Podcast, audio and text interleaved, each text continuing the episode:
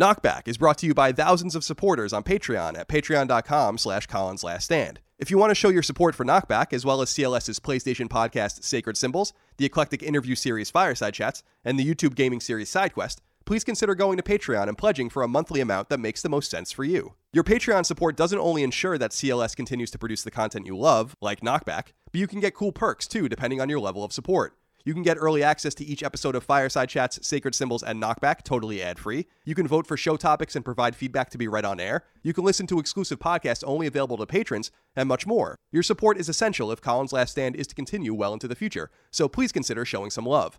Again, that's patreon.com slash Collins Last Stand.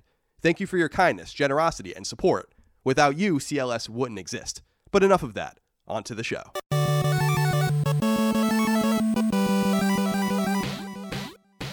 Greetings and salutations. Welcome back to Colin's Last Stand Knockback. My name is Colin Moriarty. As always, I'm joined today by, let's see, Admiral Ackbar's secret lover, Dagan Moriarty.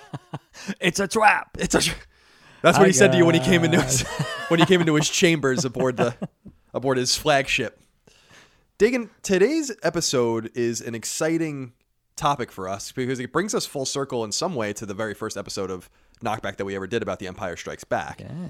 Today's episode is about Return of the Jedi. Woo. And we were eventually going to get to this movie. I'm pleased that we're getting to it now because there's quite a bit to say about it. Mm-hmm. And I'm, ex- I'm especially excited to talk about it because you were 10 years old at the time it was released, I think. I was nine. Yeah. and so you probably remember it better, I'm sure, than than clearly A New Hope and probably Empire as well. And so we're going to get a lot of contemporaneous sort of detail from you about it that I'm super stoked about. But we can also talk about what I think is a really great and in some ways.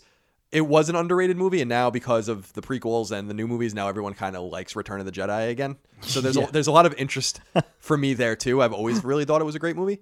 So you can of course support us on Patreon at patreon.com slash Collins Last Stand at the two dollar or up tier. Lola's licking herself in the corner here, making a lot of distracting mouth noises. If you want to submit questions, comments, concerns, ideas, etc., you're able to do that, and you can support us as well and, and ensure that our show continues. And you can also get early access to every episode, etc. You guys know the drill by now. Dig in. Return of the Jedi. No, we can't yet. Oh, We wait, I to for- I do keep forgetting about We have to do change in the subject. I keep, keep- we forgot we forgot in the last episode we did it at the end. So yeah, uh, I was going to ask you, is it better? Do you like it at the end? No, I, I, like I it like at it the at the beginning. You know what? right? I'd say you throw it wherever you want it. All right, this is going to be This is going to be a little bit This is a this is a quickie. So this was a fun one. Give me your take on claw machines. That is an interesting one. I'm surprised we're not doing one. a full episode on claw machines. we could. For people that don't know, by the way, the this particular well, what do you want to call the segment that we're doing Segment, for this yeah. wave? We'll try Yeah, it out. This wave is just a, is just a little bit of an experiment to talk about something else random that wouldn't get its own topic before we segue into today's topic, which is The Return of real the Jedi. thing, right. Claw machines are incredibly frustrating and annoying and predatory, but who can deny its allure every once in a while? They are predatory. You know what I learned with uh, I don't know if you know this by having kids and through all this I've learned there's two types of claw machines. There's one that is difficult to pick up the item, but it will actually lock and snap on an item every time. And then there's the other more common kind that never I think it it's designed to actually close and stay closed like one out of every 25 times this thing goes down. So it's kind of a mixed bag, right? I always look for the ones that actually close because I'm pretty good at aiming it. But you know that will actually so that's actually the thing. It, it they are very predatory because there's so many of them that don't they just stay limp. They're not designed to pick up the item. You know, it'll just kind of wash over it and kind of like not grab it. Only a very small percentage of the time does it actually grab it.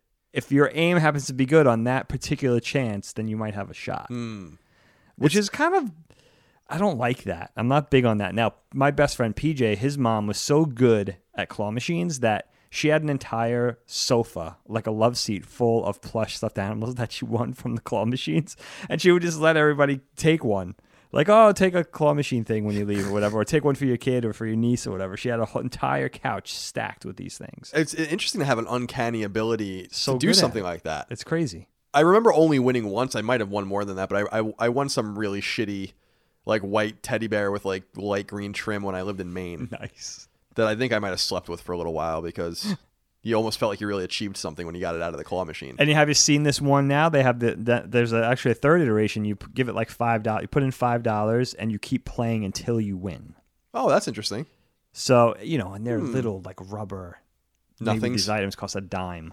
You Yeah, know I nice mean? little, nice little profit margin there. My son loves those things. I haven't done a claw machine in a long time. Again, I just feel like I'm kind of getting hosed. Like Yeah, yeah, you are. it's not an That's arcade game. It's a it's a game of I guess some skill, but mostly of chance. And I don't know. I like games of chance, but it's not really what I'm looking for in, in my entertainment. It's you know what? Think of it like this: it's like the carnival game without the actual personal humiliation. You know what I mean? Because Right, you could actually give that guy ten dollars. You're not you're not going to win. You know, but it feels good to carry around that stuffed animal for the duration of the carnival. But you're not going to win it. But now at least the claw machine doesn't make fun of you. Yeah, I'm not sure. I did win something at a carnival once, but I don't even remember what it was. I think it was like some enormous stuffed animal that I might have like left there or something like that. 'Cause I, it's like you're almost trying to make a point. I don't really want the animal. Yeah, you just want to win. I remember going to some. I don't remember where it was that we would go to, but like where you, you would take like ping pong balls and throw them into fish bowls. Oh, that's a big one. Yeah. Do that's they still do that? One. Yeah, that's a common one. Absolutely. Or they'll have the fishbowl with the each fishbowl or whatever has the little broomstick handle sticking out, so you have to. It's like a ring toss thing, but the rings just bounce around. They never go. They Right, never- right. You never get a ringer. Or the one where you knock down, you use the baseball or the sandbag to like knock down the pins, but the pins are like weighted in awkward ways. The one's glued down. yeah, it's like it's all very like. Why do we continue to solicit these I don't know. these know. establishments? It's amazing that they still exist after all this time. it's really ancient. I was watching, you know, I love Downton Abbey, and I was rewatching it, you know, some time ago. And there's a thing where all the staff get a day off, and they get to go to like some sort of carnival. I remember that and it was very similar, to, like Yeah. in like 1920. Nothing's we were- changed. And I'm like, but this was like a very exciting thing for them. this was like a night out on the town. Absolutely. I have, you'd have to pay me to go to one of these things at this point. Like I, Yeah. can't, I can't, I can't. uh You're over that now. No, no, no, no, not for me. All right. Return of the Jedi. Mm-hmm. I've always had a real, like I said earlier, or at least insinuated uh, and alluded to earlier. I always had a real soft spot for this movie. I, I, Me too. I think Empire is the superior movie, but I think Jedi's better than A New Hope. And I was always very puzzled by people who thought A New Hope was better than either of the other two. But before we get into the production and the, and what the movie's about and the characters and kind of all of that and kind of our take on it and where it left Star Wars for seven plus nine, so sixteen years. So a pretty long time we, we went without, eh, eh, although we had the expanded universe and stuff like that. Man, I'm bad at math. You got it. what do you remember about the lead up to this movie and and when you found out about it? Maybe when you first saw the first trailer. I, I'd really love to hear what what was going on with you because you were obviously old enough to remember and old enough to kind of be all in on an IP like this at this point. Yeah. I remember a lot of the stuff that came out for the the movie, like the products. I don't remember the toys. I don't remember the timing of the toys. Now I know how that timed out, but I don't remember how that played out when I was a kid. But I remember as a nine year old having like the lunchbox, having the bed sheets. A lot of the stuff came out before the film, as I remember. And the biggest memory I have of Return of the Jedi is, you know, seeing the commercial. I was old enough now to be soaking in sort of the run up. So I remember seeing the trailers. I remember seeing the posters, and we were really excited for it. We were already huge Star Wars fans. So, you know, we already loved New Hope. We already loved Empire. We're waiting for this, this next one. I also got the Star Wars newsletter, which was Bantha Tracks. It might have not been called Bantha Tracks anymore. It might have been called just the Star Wars fan letter or whatever at that point. But so I had, you know, we had like behind the scenes news. So I, I think it was just a, a matter of being a little older now that we were more in tune and paying attention to things. I remember having a sticker book, like a really cool sticker book that you could buy, like the book itself at like a stationery store, and then you could buy, you know, like a baseball card set of stickers to fill in each page. You had different pages of the sticker book. You know, you had the Jabba page, the sail barge page, the space battle page, the Rancor page, whatever. So we were really psyched about it. And my biggest memory though is of actually going to the theater because it's the first to go see it, which was early on. I don't know if it was opening day or whatever, but it was very early, the first week. And the line was wrapped around the theater, literally. And that's the first time I ever saw that. Anything happen like that. And this was even a little bit just before the advent of the multiplex. This might have been a, a movie theater with three or four theaters in it, but it was before the advent of having a dozen theaters inside of one building. And also, I think we were talking about this in another a previous episode. I had seen a lot of movies in the drive-in on the big screen previously to this. Now, I definitely saw I saw Empire in a theater, not in a drive-in, and there were some other ones, but this was one of the first ones I remember seeing in a theater and it was extra striking because that line was wrapped around the building. I remember literally standing in the back of the building, not even on the side, next to a dumpster. And like that was wrapped, you know, we were wrapped three quarters of the way around the building, you know. And I remember thinking, like, is the line going to meet itself? you know, I remember like Right. l- literally thinking, like, that, that was such a new concept for me, you know. And that was, it was actually, it must have been extra striking because I already had been to Disney World once as a seven year old and saw l- huge lines. So, but that was so weird to see in like a suburb, you know, of New York. We're just go on Long Island going to see a movie. This lines wrapped around the theater. So it was, uh, you know, it was so exciting, and it, it had it had exciting beginnings, you know, which kind of played into how much we loved the movie later on. Was there appreciable buzz with your friends and with your peers for the movie? Definitely. I mean, obviously, people were excited to see it as you were telling us the story about the line wrapping around the theater. But was there also a palpable buzz in the months leading to the to the movies? We were excited. We were definitely excited, especially my friend Tommy and I, who were huge. My other friends were also fans, you know, ca- more casual fans. But Tommy and I remember just being so, you know, so ready to see it. Like, oh my god, because it because it fueled our play too, and I think we were ready for something else. You know, we were really big on kind of reenacting things from Empire and Star Wars and New Hope and everything like that. So I think we were kind of ready for something else. I think we were mind really mindful of that. And I think we were excited for the whole thing. You know, we were excited for the toys. And I, I had explained before in another episode, I was burnt, seriously burnt on getting spoiled for, for Empire, for the whole Vader father thing. So I was very mindful of not talking to people, especially like the older kids on the block that might have been able to see it first.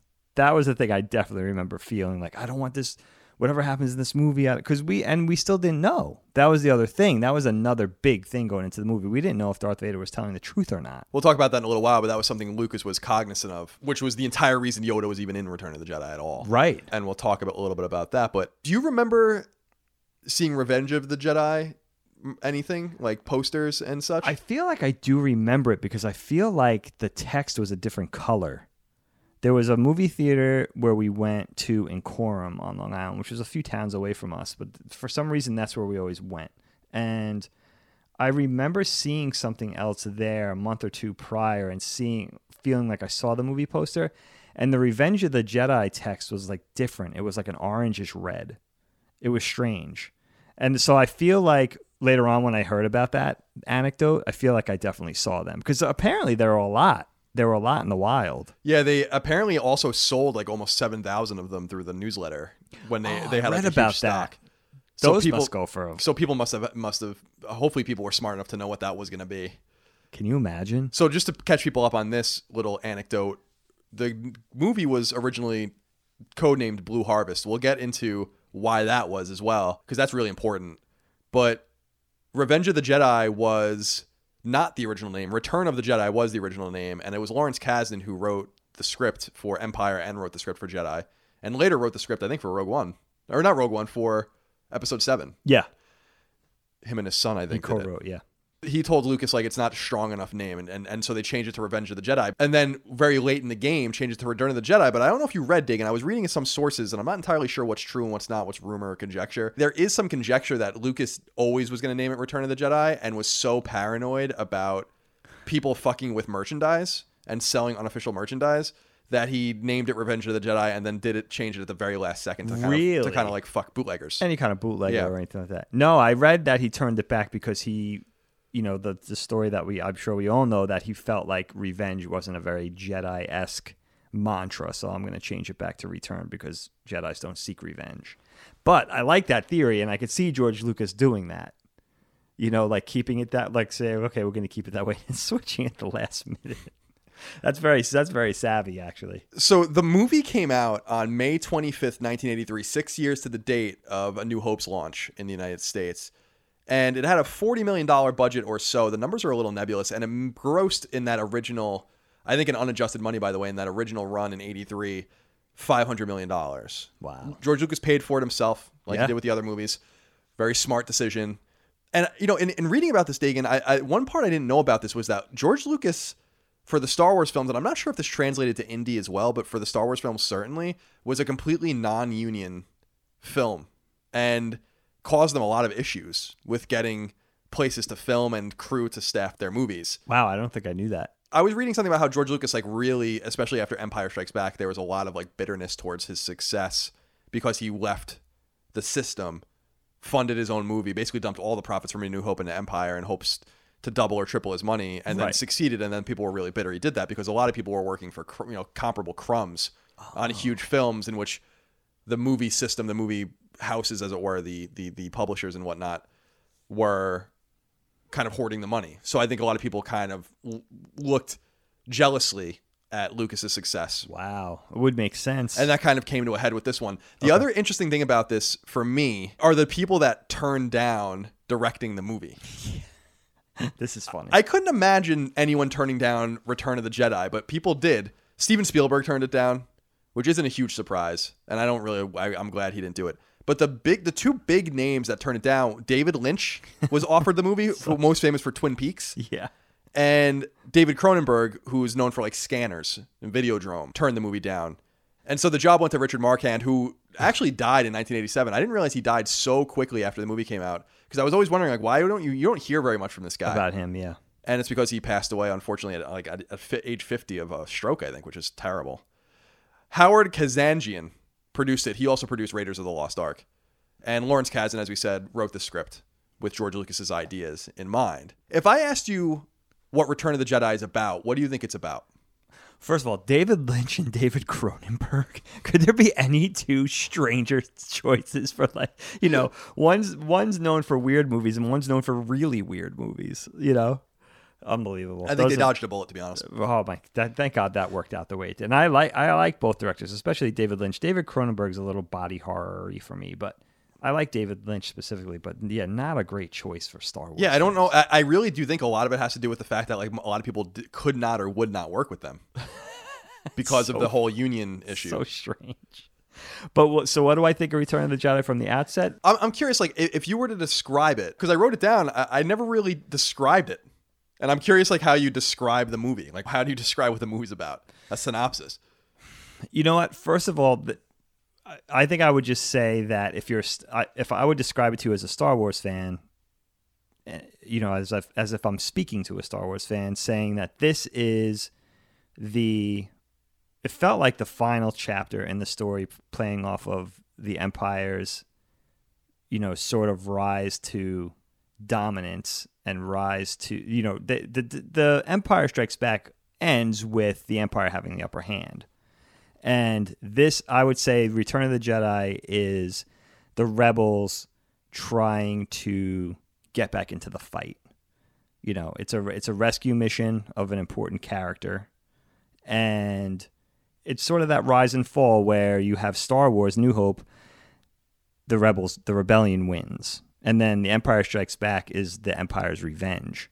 You know, and now it's back to having giving the rebellion another chance to redeem themselves and to sort of, you know, seize victory. But there's there's so much more to it than that. For me, it's probably the most sublime movie of the trilogy. It's very odd. You were saying earlier, it's very it's always been very odd to me that people consider this their least favorite of the trilogy. That never struck me. That never that that never resonated with me. I always felt like it was I, I feel like Return of the Jedi is the most fun.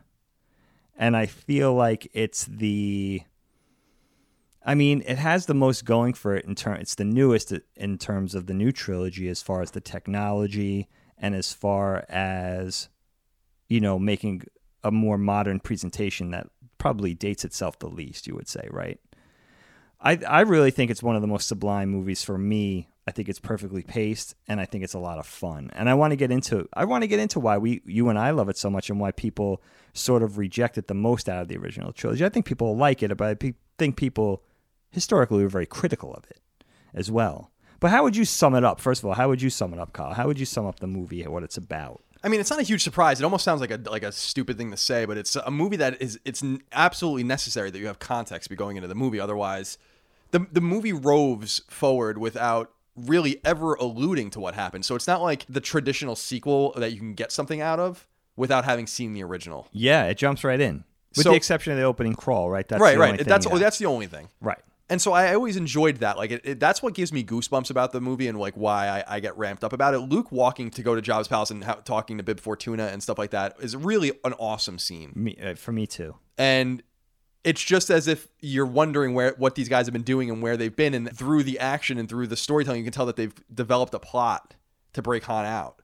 And it's just so cool because it just makes assumptions. Without a 10 minute scene on the Falcon with Lando being like, So what are we doing again? Yeah. And and Leia being like, I'm gonna dress up as a bounty hunter. Luke's gonna go and walk through the front door. I'm already gonna, you know, it's interesting in that respect. Yeah, absolutely. It plays out. It, it, re- it slowly reveals itself to you, which makes for good good drama and good storytelling. I just feel like it's it's a much more direct continuation from Empire than a New Hope into Empire. Like Oh, definitely. you understand what happened and, and that they've been put in a perilous position in Empire, but there's not a direct thread back. But there is just Han and representing himself in Carbonite in the movie is the direct thread and kind of the continuation of the story. Right. It becomes a very personal story at that point. It's funny that you say that too, Kyle, because I know a year. We talked about this before, but I always forget. I know a year, it's about a year between Empire and Jedi. Right. But how long of a time period was it between Star Wars: New Hope, the first one, and Empire? I don't know. It could be a similar amount of time, I assume. Maybe. But I don't know. I don't yeah. know. So that's interesting.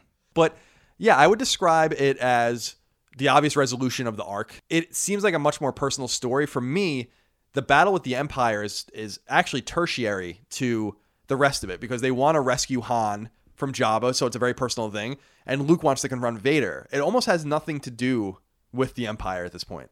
They're building another Death Star, which I always found strange. Do you remember how you felt about that when you saw it in orbit around Endor or whatever? I thought Because the imagery was uh, breathtaking. it's very cool looking, but I was just like, you're building it again? Yeah. You just built it didn't work out the first time. What's going to be so different about it this time? Yeah, you well, you know what? That's that maybe speaks to your rationality too, uh, you as a person, t you know, personally. But no, for me, the imagery was always so cool. I always loved the look of like the half completed Death Star because we've seen so much, not only Star Wars, but so many science fiction properties up to that point, and we never saw like a half assembled thing. We never thought about how is this thing built. You know, it, it opened up so many questions, and I think it was a really creative approach to it was it was kind of brilliant in a way, you know, and the fact that the, it's operational and even it's not even half done, and it gets into a lot of things. For me, I always found that really cool. It is it is weird that they're building the exact same thing, but I guess maybe it feels different because it looks so different. It definitely invokes like really mundane questions, like who builds it? Like literally, do they have a staff of people? Yeah, that whole how many Kevin how many thousands, tens of thousands, hundreds of thousands of people are working on this thing? Contract, non-contract. Yeah, there's know. all sorts of yeah. They have to have laborers and people in charge of the labor and people making the plans. Now, of course, the person who makes that's that's kind of ties into Rogue One somewhat intimately. The movie It does. which I think is very cool. It does, and how they put that fa- you know that fatal flaw in it on purpose, but which is such an amazing an amazing story. But then Empire, you know, then Episode Eight ruins the entire thing because why didn't they just jump a ship into it? Right, the whole thing with that. You know what's funny, Kyle? You strike me as a very this is a very humorous thing. What if Return of the Jedi opened and there was just another Death Star? It just looked exactly the same. that would have been hilarious. That would have been hilarious. But it all but you know you know what you're right though. Now I'm thinking about it. It is a very strange choice not to give them okay, the Death Star is building another the Empire rather is building another super weapon. That makes sense. But why not make this thing look different? You know, maybe it's a giant ship, maybe it's a giant planet based thing, whatever. It is very strange to go back to the well again. You know, and I'm not sure what the reasoning was behind It lacks that. a lot. Of, it, always struck me as a complete lack of creativity. Yeah, I mean, it kind of feels like that. Why not? Why not weaponize a planet and then you ha- use some incredible technology to like move it around or something like that? Or like the Death Star wasn't good enough, so you make something even grander and bigger instead of something that people confuse as a moon. They confuse it as a planet Yeah, right. because it is one. Right, You know, right, something like that. Because when Force Awakens, I've gotten a little softer on Force Awakens the more I've gotten distant from it because it really is so reductive. They're building another super weapon. Uh, yet another, How many of these things are you going to build? and it has a trench again. It's so weird. it's so like this is the best you can come up with. Don't. By the way, guys, you can just jump all your sh- capital ships into whatever you want, so you don't have to worry about any of these things. just build a whole flotilla of star destroyers, and have R two units man them, and and droids man them, and just ram the shit out of things with them. That's all you have to do. You know, Rian Johnson told you that's all you have to do. That's it. How anyone can get past that, by the way, is beyond me. I have no idea how anyone's getting past that. Yeah. It makes no sense. It's it beyond. makes no sense. I'm going to repeat it one more time. It makes no sense that you can do that in that movie and that no one is doing that to each other. That would be all you would done. do. Yeah, that's all they would do. Makes no sense. Just I'm Yeah. just gonna uh, you know I can say it over and over again. Beyond suspension of disbelief. You know, It's ridiculous. It's it's pretty funny. that really infuriated. me.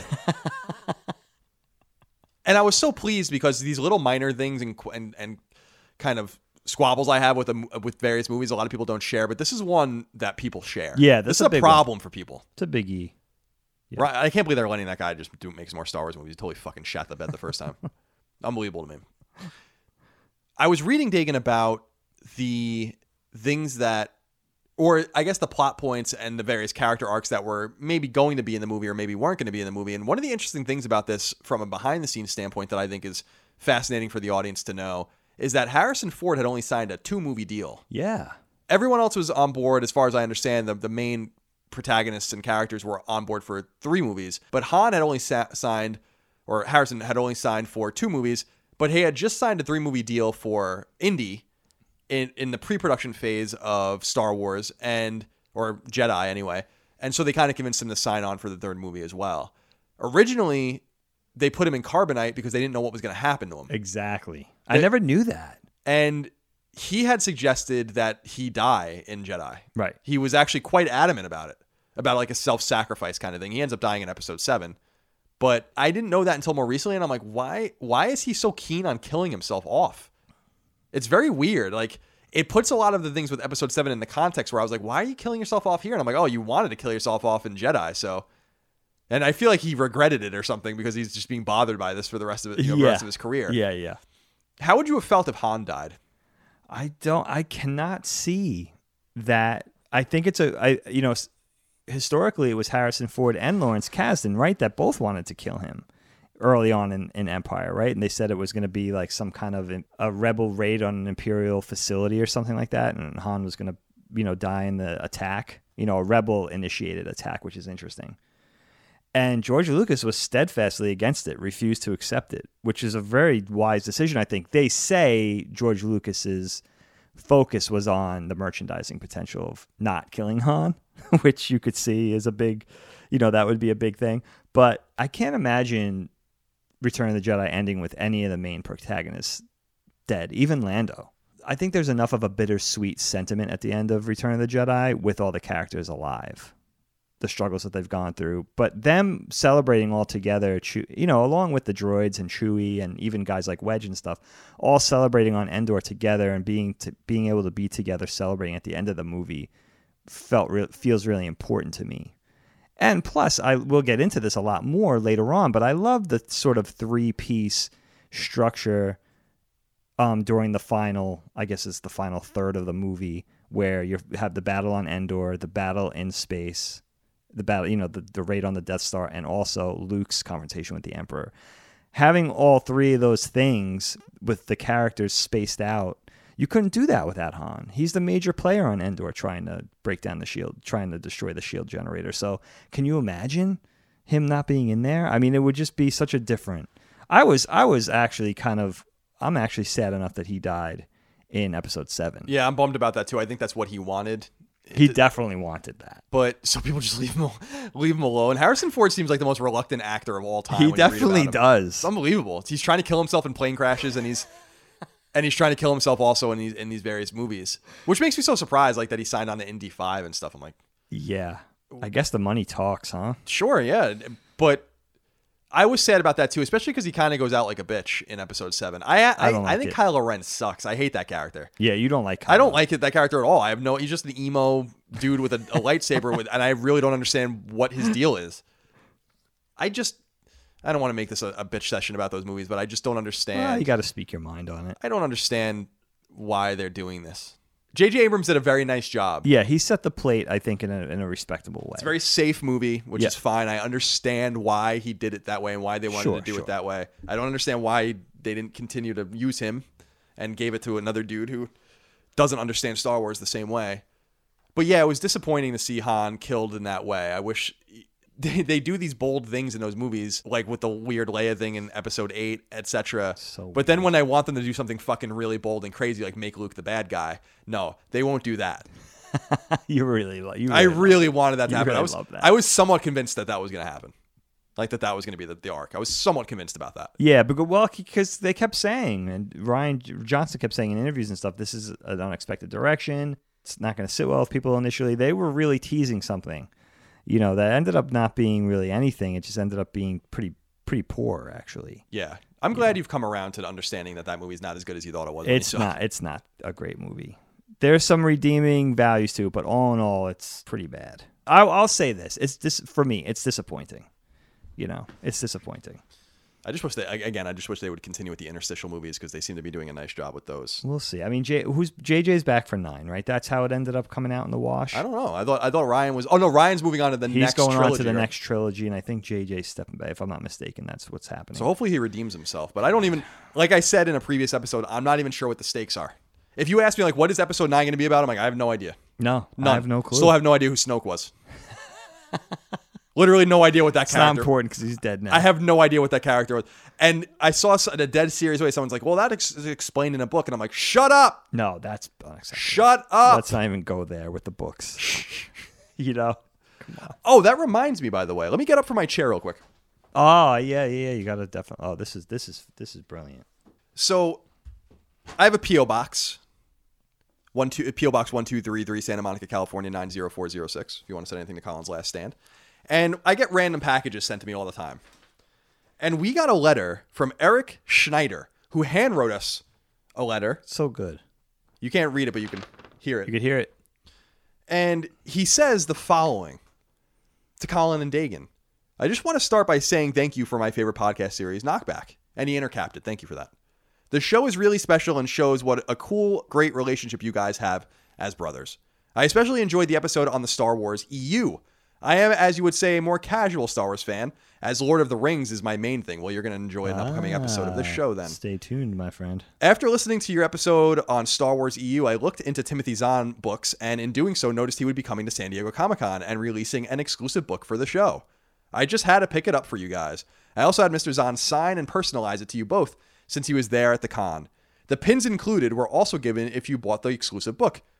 So, thank you so much for that, Eric Dude, Schneider. it's so cool. The copy of the book is is Timothy Zahn's Thrawn Alliances, and he did indeed sign it to both of us in the in, in the insert here. It says, "To Colin and Dagan of Knockback, Timothy Zahn." How cool is that? He he wrote our names and he spelled my name right. He did.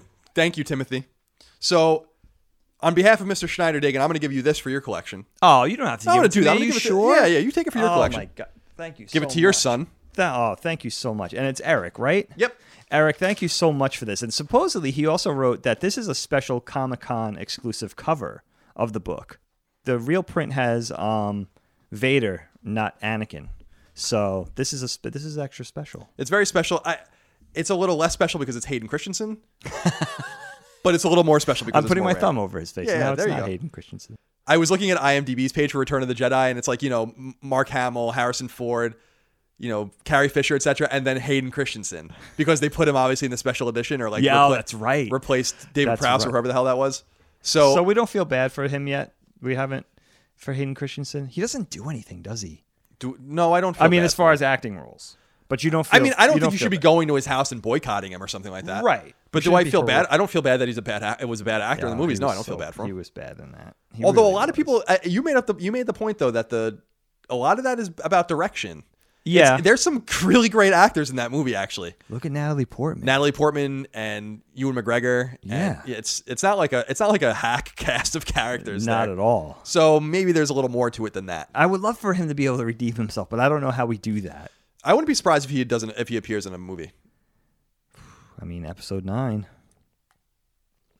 Well, he would be a Force ghost, oh yeah, but but it I, could still be him. but I'm wondering if you'll ever see him. As Oh, in a Vader. film. Oh, as or Vader. or maybe as Anakin. They can do a lot of interesting things with that. You know, with You never and stuff. know. I haven't seen him recently. I don't know if he would be able to really pass. He's so bad that I'm in those films that I'm sort of rooting for him. Imagine in 1995, someone says to you, "You know how cool Anakin Skywalker is and Vader is. Um, you're gonna hate him in 10 years." And and someone says to you, "They're not gonna ruin him once. They're gonna ruin him with two different actors. oh my god. Two, they're gonna ruin child Anakin and they're gonna ruin adult Anakin. Right. Oh boy. Thank God that they made Obi Wan cooler. I do. I will say this. We're Mm, getting true. off track here, but I will say okay. this. Obi Wan Kenobi comes out of the prequels looking better than he even does in the new Obi Wan movies. comes out of the prequels looking better. The rendition of Obi Wan in the prequels is awesome, in my opinion. Yes. The decisions he makes and all that kind of stuff is, are, but like the character's cool enough for me where I'm like that totally adds a lot of credence to Obi Wan to Obi Wan's New Definitely. Hope kind of persona. yeah, I agree with you on that. But Vader, I have a real problem with the way the way they treated him. The other interesting thing here, digging that I was reading, there were a few other tantalizing what ifs in the movie. Before we get kind of into, I, I'd like to go through the different sections of the movie with you. Yeah, absolutely. But there are a few other like what ifs with not a- apart from Harrison Ford. There was a theory that Obi Wan was going to come back. That th- there was this push to bring Obi Wan back as an actual person, like that he would not be a Force ghost but would rematerialize. He would come back to life. They obviously threw the kibosh on that. Although you do see him at the end. Yeah. Like I said earlier, Yoda was not in the script, and no one was even going to put Yoda in the script. And a lot of it had to do with the fact that George Lucas was afraid that people were going into the movie thinking that Vader was lying, and they wanted to make sure it was crystal clear that Vader wasn't lying. And the only way to do that is for Obi- was for Yoda to confirm to Luke, Right. Dagobah, that Vader is Luke's father. Do you remember that being a thing that, that people thought he was lying, like going into the movie? Was that a common theory? Yeah, I mean, we didn't know if, whether Vader was lying or not. Yeah, yeah. We didn't know. That was, I think, that was part of the draw and part of the excitement of going in to see this in the theater. Was that what is Vader telling the truth? There was really no reason to believe that he was telling the truth. In, in at the end of Empire, I mean, the the the gravity of the performances and the intensity that's seen in Bespin and everything is one thing, but there was no really reason. We only know Vader is a very bad figure at that point. You know, he's a bad man. So why would he be telling the truth? You know, it's it seemed like it could have been coercion. Coercion, who knows? You know, no, I don't think I believed it. Did you an- necessarily? Did you anticipate you were going to see him with his helmet off? No, that was that was. Uh, I, I mean, we'll get to that scene, but I love that scene. But no, I would have never thought that. No, not at all. when he's an old fat balding man. Humpty Dumpty like. he looks he just fell off the wall looks like. The final thing that's really interesting to me is and this is common knowledge but worth talking about is that the original script had them going to Kashyyyk, which is Chewie's home planet. We don't see that until the prequels, but the Ewoks were supposed to be Wookiees, and I think it was a somewhat shrewd move, whether it backfired or not on George Lucas to again increase merchandise by oh, putting Oh, these cute things in there. yeah. The interesting thing that I didn't know until I was researching for this episode, I never heard this, was that the word Ewok is not muttered in the movie once. It Oh, was, they never say They Ewok. never say Ewok. It's a thing that's in the credits, and it's a thing that's obviously on the toys. Yeah, but they they, never refer to that race, like Endor's endemic race, as the Ewoks. I never thought of that. which That's is very interesting. Did they ever say any of the names of the Ewoks? Did they say Wicket? Did they I don't say think so. Logray? I- Nothing. I, don't think so. No, That's interesting. Hmm. it is. That really is. It is interesting. So before we get in, before we break things down, I thought I would jump back to the beginning just to talk about what I mentioned earlier, which was Blue Harvest. Yes. Return of the Jedi, as you could imagine, was an incredibly heavily anticipated movie. Empire was heavily anticipated too, but it wasn't even necessarily obvious, especially in the pre-internet days, that they were even going to make another one. If you weren't paying attention, you could have assumed reasonably that there would be a, not another Star Wars movie. And if you were kind of more closely connected to reading the paper or watching the news or whatever, then you would have heard that Empire was being made. But based on the nature of where it was filmed, and, and a lot of the shots are on sound stages in London and then, you know, in really snowy terrain, it was not really a domestic production in any really respect. But this that's not true with Return of the Jedi. A lot of the desert scenes were filmed in the southwest in the United States, and Endor was all filmed in Northern California. So this exposed them to American media and American press in a way that they were not protected on the London sound stages. That they they did a lot of the ships, you know, and and kind of Cloud City shots and all that kind of stuff. And they were not doing the Tatooine scenes in the in the kind of deserts on the other side of the world. Yeah, in Tunisia.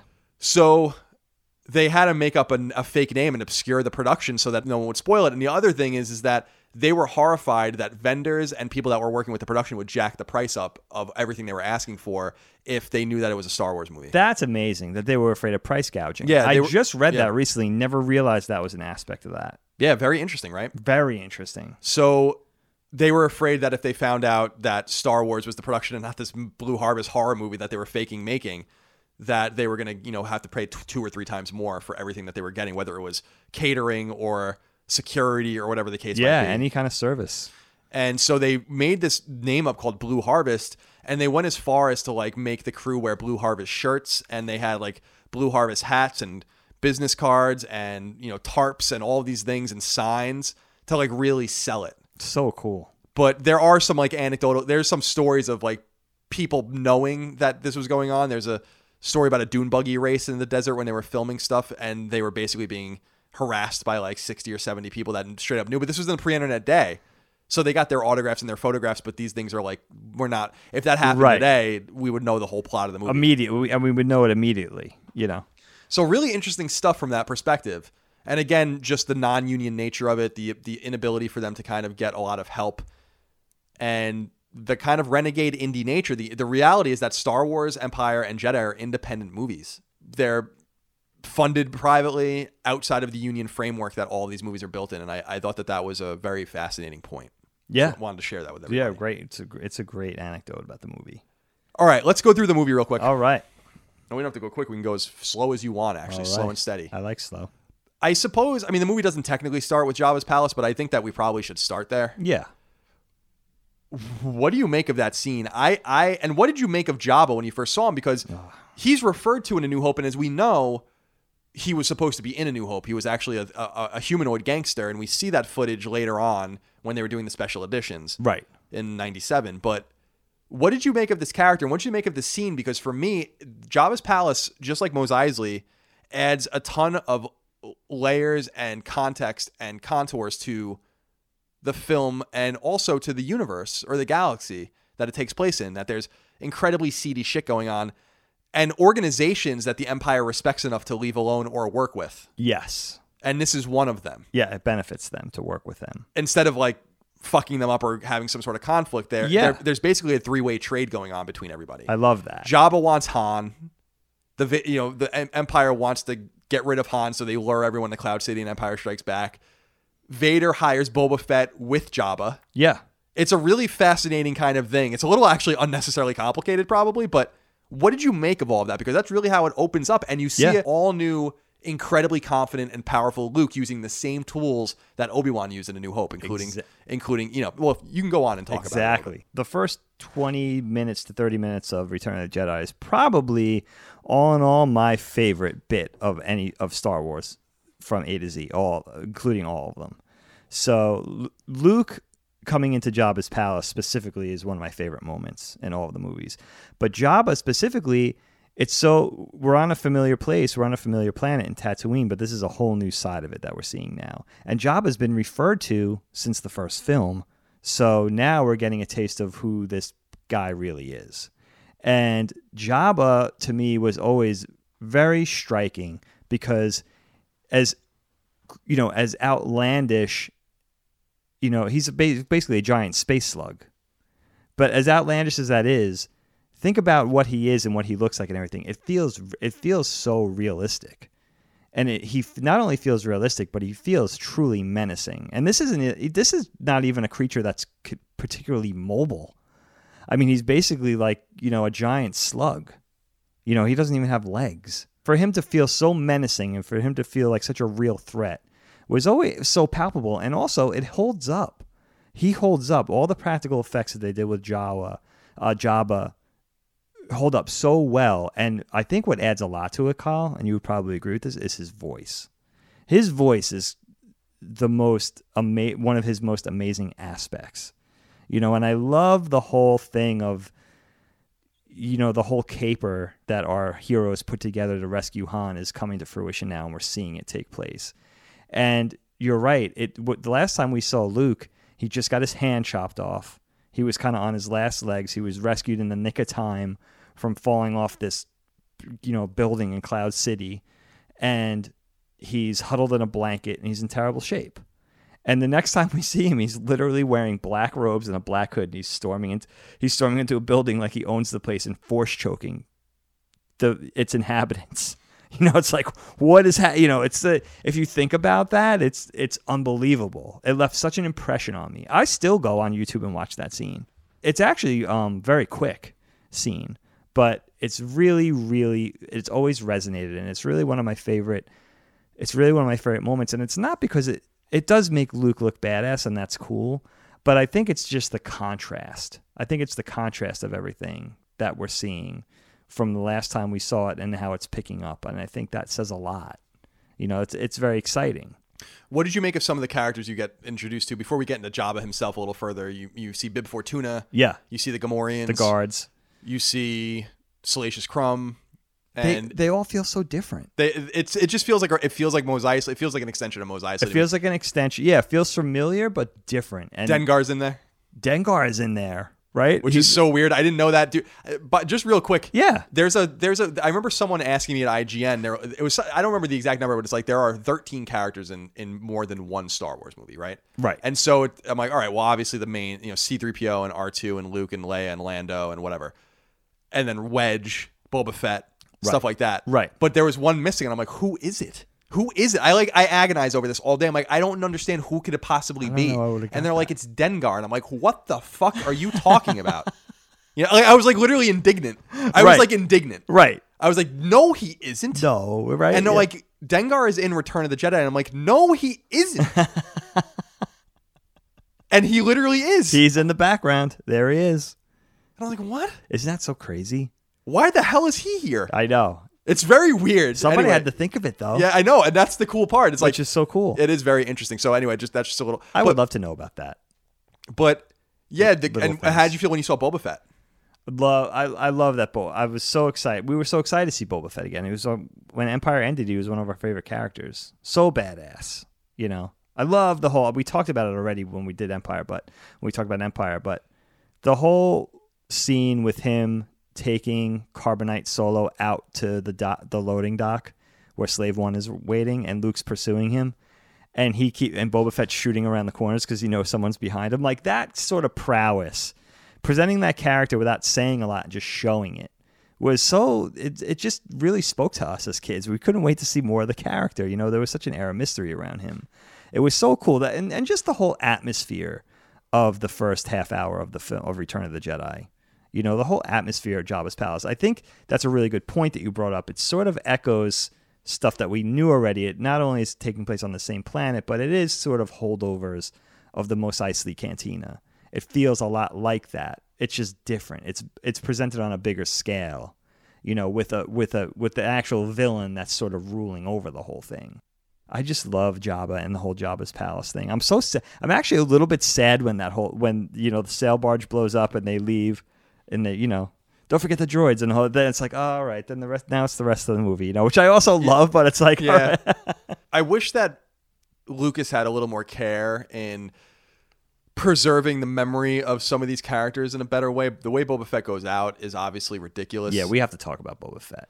Let's get into him too. Well, yeah, let's talk a little bit about him. First of all, the special I know you have a problem with the special edition Boba Fett in Yes. Jabba's palace flirting with the You and I have to have. We'll talk about that. Let's talk about our stances on. Yeah, so f- we're referring to the scene where Boba Fett it- it's only in the special editions, which are kind of the canon versions of the movies now. yeah. Where Boba Fett like walks through is like walking through a crowd and one of the dancing gir- like one of the attractive dancing girls is there and he kind of just like puts his hand on her chin and like and like she smiles at him and he like walks by. I actually love that. I think it's fucking super You thought that was super cool. And you have a huge problem with it. I hated it. I don't understand uh, so explain to me why why this is such a problem I think there's two reasons. I think there's part of me that wants to see the least of Boba Fett as possible because I want to maintain that air of mystery. I don't want to even know that he's interested in girls, you know? But all, the bigger part of it for me was I think Boba Fett, the way I always thought of Boba Fett was that he's all business. There's no way you're going to outsmart him. And he wouldn't be. I think that's leading into the. Is that when Boushh comes in?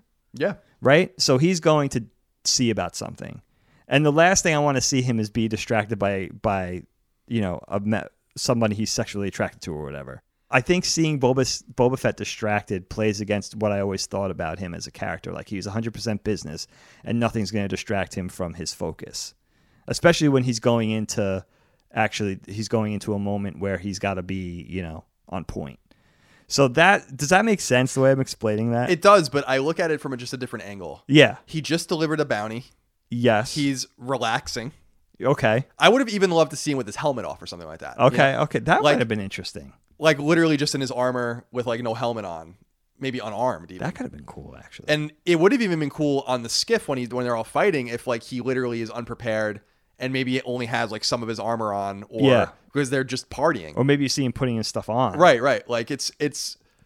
I I, always looked that. at it. From, I always looked at it from the like he. This is the conclusion of his bounty. He Yeah. has he knows or trusts the people that are around him. No one's gonna fuck with him. Clearly, he's shown that he can not only work with the Empire. He literally worked with Vader. The prowess is there, but he has this this reputation that allows him to be in a relaxed state. And when he's going to see what's going on with Boushh at Jabba's palace, Yeah. it could it could have been like he's literally feeling like this is nothing. There's we have a scuffle here every five seconds. Mm, I see. Someone's always fighting here. That's probably. a valid point. You know, Very valid point. I, I totally respect and understand that point of view. Yeah, my my thing was always that I, I wanna I think that he's always just all business. And it feels a little too much. I don't know if it's cooler that he's more it shows him more like Han in the fact of like, oh, he's interested in these earthly pleasures too, or if it's shows him like as being like he's nothing. Like he's never he's never gonna let his guard down, this guy. He's a he's a completely menacing, hundred percent, never gonna let his guard down. You know, type of thing. I don't know what I don't know what's cool what's cooler actually, but I totally understand your point. That's just the way I always saw that character. You know, it was like he's hundred percent fight. You know, he's a hundred percent like no one's gonna get the upper hand on him. That's why he's the best. And how do you feel about like the whole, uh, you know, when they're on the skiff? How Yeah. do you feel about the way he dies in the in the Sarlacc pit? It's And completely disrespectful. it's it's absolutely outrageous. I know that Luke or that in the special editions, George Lucas had played around with the idea of letting Boba Fett out of the pit, which would have been outrageous. I didn't know that. That would have been insane. so, yeah, he they ended up not like obviously doing that. Interesting. I But- never knew that.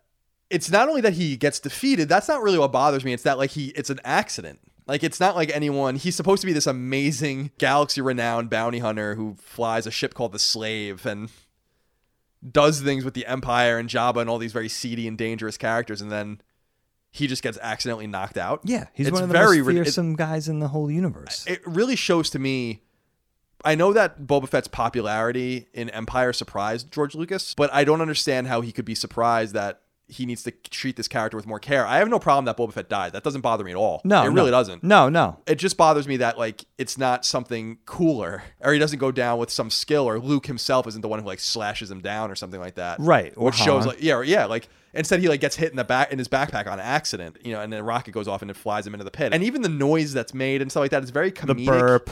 It's very weird. It's very, it's very strange. To me, it was always. Dis- That must have been disappointing. I always felt like, okay, George Lucas doesn't get it as a kid. I always felt like, okay, how can, and that was the beginning for me. As much as I love Return of the Jedi, and I do love this movie so much, that was always the beginning of me of like, okay, how can somebody who created this not understand what this is? You know, I couldn't articulate it in my head at that point as a nine year old, but I thought of like, what, what, like, how can you do this? He created this, but to me now, it almost seems like, is it not getting it, or is it actually purposely saying like, you know, I don't give a shit about this character and I'm going to piss people off. To me, the Boba Fett thing trans I understand the fact the sort of literary device of irony and saying, okay, this is the most one of the most fearsome dudes. We're to kill him in this comical way. Isn't life funny? But it's outweighed by the fact of it's not it wasn't worth doing that with a character that you could have been a little more you know, I, I think it, I think it was really disrespectful of the fans. I, he knew he knew at even at that point everybody loved Boba Fett. So it just seems like odd to me. It seems a little mean spirited, actually. Yeah, there's there's something about what you're saying. Boba Fett. Boba Fett. Where?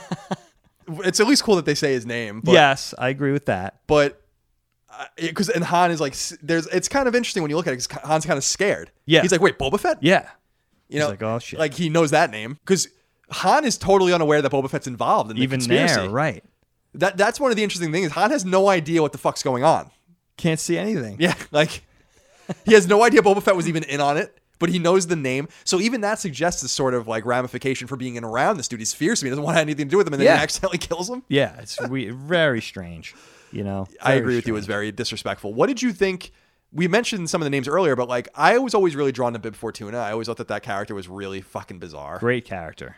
And what, so, what did you think about some of the other casts like Salacious Crumb, Bib Fortuna, the Rancor, the Gamorreans, So- Skiff Guards? There's a lot of interesting characters and and you know types. Yeah, and visually, yeah, visually a really nice wide variety visually of different characters. Um, I love the Gamor- the Gamorrean guards. I think they're so, I think they're so cool and they're so unlike. You know, the only thing we know in Star Wars, you know, pr- pretty much. We see different things that we see groups of, like the Ugnaughts and stuff like that. But for the most part, it's the Stormtroopers, right? You have this very regimented, very clean group of guys. The next time we see an army of something, it's the Gamorrean guards, and they feel so different, and they seem they feel so appropriate for Jabba's palace. I always thought they were really cool and really appealing, actually. Kind of, you know, sort of scary. You know, they look like they could do some damage. Bib Fortuna was always cool because he's the first Twi'lek that we ever see, right? Yep. Beside, you know, later we see Oola the dancing girl and stuff like that a few minutes later. But he was always really cool, and it, that whole scene where Luke is sort of using his Jedi mind trick on him is always neat, was always really neat. I always really dug that, even though you don't understand what he's saying, you could see by his mannerisms what that Luke is actually tricking him, which is really neat. And then, of course, it doesn't work. He tries it. Luke tries it on Jabba, and and it doesn't Jabba work. laughs. So good, Ah, ah, ah. so good. And what other Salacious Crumb always seemed cool. He never bothered me. He, you know, he just seemed like a little lackey. And later on, R two gives him a shock. Right, R two shocks him with his little electric bolt. And who? are- What are the creatures? Oh, Every everybody, and that's you know, the, and then a little later on on the sail barge, the skiff battle over the Sarlacc, you have the Weequays and the Claytus and stuff like that, and all those guys, and that every it felt it felt coherent. You know, it felt like a little different it felt definitely different than what we saw in Star Wars previously, but it felt like it could, even as imaginative and different it was, as it was, it felt like it, it existed in that world. It felt right. And I always appreciated that. You know, that whole, and I think it speaks a lot to the art direction too and the atmosphere of the movie. It's, very, very, very well done. Even down to the costuming, not only the way the creatures look, but the costuming, the weapons, everything felt like it, you know, everything felt correct. You know, what did you what did you think? Who were your standouts during the first? Yeah, other, other than Bib 40 Fort, minutes. other than Bib Fortuna, who I really liked, one of the standouts to me is, and one, it's very curious, is, is Lando as a skiff guard. Like no one realized that that was Lando Calrissian. there was no one there that knew that this very vaguely Who's that guy? this guy that just showed up, like not can't be that long ago, who looks incredibly familiar. Yeah. he's a gambler and kind of part of the underbelly of the galaxy, and so you'd think someone would have recognized them, but Oh, you know what, Kyle? Also, shouts out to EV99. sure, First who time we voiced s- by the director. Oh, I didn't know that. Yeah. I love the voice. I love the voice modulation. She, she, she. I think it's a she. She seems very. I think it's the first time we ever see like a sinister droid. Right, Right. Yeah, the torture droid. Always really. That was always really striking to me. So neat. You know that and that was always fun too, with the little gonk droid getting tortured on his bottom of his feet Yeah. and stuff like that. So you know, it's like so. It's goofy, but it just works. Yeah, there is a comic element to the movie that it was obviously for obvious reasons lost in, in Empire because it just wasn't there. But I liked the way the movie opened and returning to Tatooine for that familiarity and kind of closing the loop with Jabba, who's this name you just hear about, and seeing that he is like an, an immobile, gigantic slug that you would assume anyone could assassinate at any time, but no one chooses to do so. Yeah. So there's there's something to be read about in there too, whether it's fear or whether it's money. I mean, he seems to be quite successful, but then they literally fucked that entire operation up pretty bad to get Han. Yeah. Oh, yeah. They like leave it in complete ruins. Definitely. Of course. I, I don't want to necessarily jump the jump the timeline, but I, I guess we should talk about Endor next. I mean, what what what do you feel like we should be talking about in terms of specifics? Because to me, it's really all about Jabba's palace, and then what you- what you said, which was the three way battle, obviously between and, you know the on the ground and the air and on the Death Star itself. Yeah, that's a big that's a big thing. I mean, the the only other thing I would talk about in the first forty minutes of the movie that I love, and I don't know how much this speaks to you as well, or how much it speaks to anybody else, but I always love this moment, and and musically this moment too of when Jabba is on his sail barge and they're on the skiff and they're going to basically walk the plank into the Sarlacc pit, and Luke, you know, it starts by Jabba saying, you know, Han says has his exchange with Jabba, and then Jabba's just like put put him in, and that music starts that boom, boom, and Lu- Luke salutes, cuts to R two, his little hatch opens, the lightsaber pops out, you know, come you see his hatch open, and then Luke jumps off, and the the, the lightsaber springs out of R two. I love that. I, I don't know why I love it so much. I, it could be that the fact of like just the the way it's storyboarded with the musical beats and everything like that. But I always I always enjoy that scene. I, I've seen that scene 200 times, and it's always like the first time I'm watching it. You know, I always love it. I don't even think the battle necessarily the battle over the Sarlacc even lives up to that early moment. It's not. It's it's fine. but that that first initial beginning of the battle is always that always spoke to me so much. And you know what's making me laugh as as we're sitting here talking? Can you imagine a David Cronenberg's version of the Sarlacc fight? That would be absolutely horrifying. that would be absolutely terrifying. Like I'm so glad David Cronen- David Cronenberg didn't. He might have say Bo- he might have done Boba Fett a little more justice. maybe. what did you think when you saw Luke's green lightsaber? That was well, you know what? The whole thing. Did you ever see the the part that was cut out where he's building it? In No, I don't think I've ever seen that footage. So they filmed it. He's actually there's a scene where he's he, and R two are on, in Tatooine somewhere in, a- in a little hut, and he's taking his crystal and he's doing he's putting the lightsaber together and he ignites it. And they eventually decide that that's not going to be, that's going to be cut out. That's not going to be the beginning of the movie, and then it's just going to open with the two droids walking to the palace, which is so cool. So I'm I, I think the reveal of the lightsaber was awesome. You know, I think that was so cool. And we didn't talk about the Rancor either, which is also another another really cool sort of uh this is a movie of set pieces, you know, just like Empire was and Star Wars, but it has mini set pieces. You know, the whole the whole Jabba set Tatooine set piece, you know, is broken down to the inside the palace, the Rancor battle, the Sarlacc battle.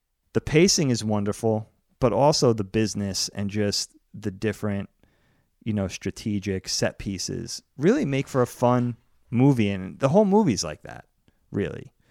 Jabba's palace, especially, you know, the whole Jabba Tatooine stuff, especially, but even the Rancor battle, it's so it's so good. Everything is just everything just feels right to me. You know, I just I don't have a problem with any of it. Even then, even how time, you know, even though this movie was made so many years ago, you know, it just holds up for me. I mean, we didn't talk about her either, but what about Slave Leia? Obviously, an iconic, Right. an iconic image for the movie. Maybe the most iconic thing actually in the movie. Huge. There's so many conflicting discussions about this, about her, her talking about how she wanted to kind of have a stripped down look in the movie. She was tired of wearing like all these clothes, basically that was Yeah. kind of like not feminine, and that she, Very you know, interesting. I've never really expressed this, but I was young when I first saw these movies, as you were, in my pre, you know, very pre-sexual days, as it were, where I was Yeah. attracted to anyone, and I never looked at that as a sexual, like at her as like a sexual object of desire in that Right. outfit. I, I'm not attracted to Princess Leia at all. Okay. She's just she's Princess Leia. So even in that, like an ant or something. so, yeah, so like even in that outfit, I'm like. I was never like turned on by that. Like so many people, that's like so many people's nerd fantasy. Oh, I'm they like, love it. it's it's an important part of the story, but I don't, you know. So what do you make of, of Slave Leia? Because I've I've always been really fascinated by the iconic nature of that shot, Sure, definitely. and how sexualized it was for a very young and very and very sexy Carrie Fisher. But I just never looked at her like that. Yeah, it, it was, it's funny as a boy. I don't remember exactly how it struck on me. Struck me as a nine year old. I think I was definitely more into the other things. I don't think that was a distraction at that point. But in hindsight, it feels very much like the old outer space TV serials, the fair maiden in distress that needs to be rescued. It feels it feels about right. It feels very Flash Gordon, right? And I know that was very much a thing inspiring George Lucas in the movies. For me though, I always thought, you know, traditional buns, you know, space buns on the side of her head, Princess Leia was cuter, you know, and maybe because she was a bit younger at that point, I don't know. But yeah, I never really, you know, it just felt like another thing. It felt like, you know, I, I remember thinking like, oh, she's gonna Jabba wants her as one of her dancing girls. You know, like that's the way I looked at it as a kid. It's like, oh, she's gonna be a dancing girl for Jabba, or whatever. Until you know later, I realized what, you know, it was a little different than that. But Yeah, just a little bit. She's chained to his. uh and he's, you know what the thing is though, he's making like tongue stuff at her, like he's making tongue at her and stuff like that. It's like, all right, it's a little, it's a little disturbing. You don't do that to girls across the bar. I learned it from you, Dad. Let's talk about some of the other characters, I guess, on the other side of the film. So we have the space battle, we have the Death Star battle, and we have the Endor battle. Yes. There are a couple of key, actually, really a trio of key characters that are introduced in this movie that I think are relevant to talk about. Mon Mothma being a pretty significant character, Admiral Ackbar, and to a much lesser extent, but a still interesting extent, Nunb is another Oh, character yeah. that's that's in the movie. Absolutely. Were you drawn to any of these new additions? I mean, none of them are really all that important, but they all play a role. Nunb is kind of the Chewbacca to Lando. Mon Mothma kind of in a leadership position. Admiral Ackbar certainly kind of, you know, and is actually in the new movies. They kill Admiral Ackbar, which is horrific. Just really absolutely do. horrific. They really do. Do, did any of these characters resonate with you? Obviously, Admiral Ackbar specifically is is such a fan favorite. The "It's a trap" line is an iconic line from Jedi. But were you drawn to any of them like you were drawn to the any of the characters in in Jabba's palace? Very much so. I think I think it was so exciting. First of all, to have new a- action figures to collect. Don't forget that was a big thing for us. And yeah, not only uh, I know we're not at the Ewoks yet, but the Ewoks to Ackbar to Nien Nunb to you know everybody that was new in the movie that we could just sort of wrap our heads around that was a new character. I think we just embraced them all. Nien Nunb, Ninum always felt a little weird to me because like where did this guy come from? But it made sense because Lan- Lando needed a co-pilot. I mean, I, I think I still think it would be cool if you threw Lobot in there, but he's not as colorful. He's not as colorful as an alien character as Nien Nunb. So Yeah, I wonder wh- why Lobot didn't come with him. I don't know. He was obviously his bodyguard, obviously his right hand guy, right? Which is an interesting question. Or throw an Ugnaught or two in there. Right? Yeah, would have with their little shitty toolboxes. and you mentioned the Ewoks. I mean, we have to abs- absolutely talk about the Ewoks. I love you- the were you- Ewoks. I I have no problem with them either. I have no f- problem. with people they're just a primitive race on this on this out of the out of the way planet. I never Yeah. really quite understood what everyone's issue was with the Ewoks. First of all, I love Endor. I love the Oh, fact that they were like, it's Hoth. We already have the snow planet. We already have the desert planet. Let's do the forest planet. And then making it the redwood forest with those ginormous trees. It's just such a wonderful, beautiful set piece. And the Ewoks felt right to me. You know what I loved about the Ewoks, and I still love about it, is the fact that it's those primitive warriors versus the technology. It's the primitive versus the technical. It's the Ewoks versus the stormtroopers. The Ewoks versus the Empire. I love the contrast. I love that there's. I mean, there's a little suspension of disbelief involved, obviously, right? But I love the fact that they're using slings and stones and bows and arrows against, you know, ATSTs and stormtroopers and blaster rifles and these enormous biker scouts and speeder bikes and enormous armies. I love I, I just love that contrast. It really makes for a lot of fun, especially watching it as a kid before we're overly critical of everything. It just felt cool. And of course, all the booby traps, all the log booby traps that they're doing, that they, you know, they use the logs to smash the ATST's heads and the, you know, the log booby trap on the grounds where the ATST is tripping over it and the trip wires for the speeder bikes. It's cool, you know? And I mean, what cool, what cooler of an image can you get than an Ewok popping up with a stormtrooper helmet and a blaster rifle? It's so fun. It's it's really cool. You know, Yeah, I always like a- loved it. It's like a guerrilla conflict. yeah, totally. I, What did you make of the Ewoks when you first, as a kid? I liked them. I, I thought that they were. They never struck me as anything. It was only the internet that ruined a lot of this shit for me, right? Or tried to ruin it. Right. The Ewoks were just a, a race of primitive creatures. Like, why wouldn't there be a race of more primitive, more quaint creatures? I understand that it's very transparent in its marketing and its merchandising. Sure, it I definitely is. Yeah. But so too is everything else. What do you Right. think? Salacious Crumb wasn't a fucking toy before it was a character? Right. Are you kidding me? exactly. Jabba's palace is full of nobodies, you know, that they made to merchandise. There's no doubt. So I think people are being a little too cynical about that. And this idea that it would have been better if it was the if it was Kashyyyk, the Wookiee planet, or Kashyyyk, is silly to me too because that would have changed the whole dynamic of the fight. That seems like a much fairer fight. yes. Now, the the Empire did enslave and fuck Kashyyyk in the Star Wars lore before the events of the movie. That's part of Chewbacca's backstory. Yeah. And we see that kind of play out in Solo. But they are menacing and gigantic creatures that could easily rip the head off of these stormtroopers and these biker right. scouts. Plus, they have some kind of technology. Right. They have bowcasters They and, have and- yeah, and they know and how to fly ships. ships. And so it's just I think that it was the right choice because I think it would have changed the whole power dynamic. It wouldn't have made it seem like such an overwhelming victory if Yeah. it was the, the Wookiees helping them. Now, it would have been super cool to see another Wookiee at some point, but we just didn't. And Right. That's okay. That's okay. Yeah. We didn't yeah. see another Hutt. We didn't see Exactly. we only saw one other Twi'lek. Right. We didn't see another Rodian other than Greedo. We didn't see, you know, it's like it, you don't have to see everything. Right. I don't even know why I know these races off the top of my head. Very There's a lot nice, of yeah. embedded nerd shit oh in my head. God, it's, you keep it there. You got to keep it there. That's I don't. It's like it's like when you speak in a foreign language, you got to exercise it every once in a while. Absolutely. Which we do. I did mention you mentioned the speeder bikes, which are rad. Oh, so good. I will say that my favorite Imperial class are the biker scouts. Oh, I think a lot of people feel this they way. are so cool, dude. If I I used to fantasize, and I think I might still do it when I have more space to store shit. they used to in like Star Wars Insider and stuff used to sell like the Star- stormtrooper outfits and the Imperial Guard outfits and stuff, and they're like a couple of thousand dollars. Yeah. I'd buy a biker scout outfit in two seconds. Oh, they're so cool. How cool of a Halloween costume would that be? Like I want the helmet and the blaster on the he- on the Yeah, hip. they got the cool blaster. Yeah. They got their own blaster. They're so cool. and I like how you know you read about how they filmed it, like using like all sorts of tricks to make it seem like they were fucking flying, I you know, through the forest, but they're really not barely moving at all. It's really, Yeah. it's very very cool. It's so cool. I remember seeing the making of that stuff as a kid and, and being fascinated by it. And I'm still fascinated with how they did that to make it look like it was like 120 miles an hour, but they were really moving like five miles an hour. And then they sped the film up and did a variety of techniques. It's so cool. There's so much to be said for those practical film effects and, and how much they hold up. It's not like you watch Return of the Jedi and things are perfect, but they do hold up. You know, they, they largely hold up, you know, and that's pretty fascinating. what about going back to Dagobah? Yeah. and seeing Yoda again. Did you expect to see Yoda again? And did you? I was surprised the first time I heard that Yoda wasn't originally in the movie some time ago. I was surprised by that because I felt like it was obvious that Yoda would be in this movie. Yeah, me too. That he had to go back to Dagobah.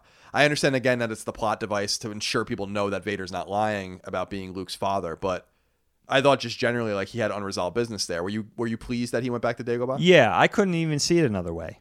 I couldn't even see if they, like you said, I couldn't. Uh, it wouldn't make sense if Yoda wasn't in the movie. It would have felt ve- like a very open-ended thing that they ignored if we didn't see Yoda. And I like the way they close it with him passing away. I mean, it feels, it feels appropriate, you know. And you have the whole scene in there, which I guess is a little bit of exposition, but it still works with Ben, you know, Force Ghost Ben coming and explaining everything to Luke. You know, as Luke is getting upset, like, "Why did you lie to me?" type thing.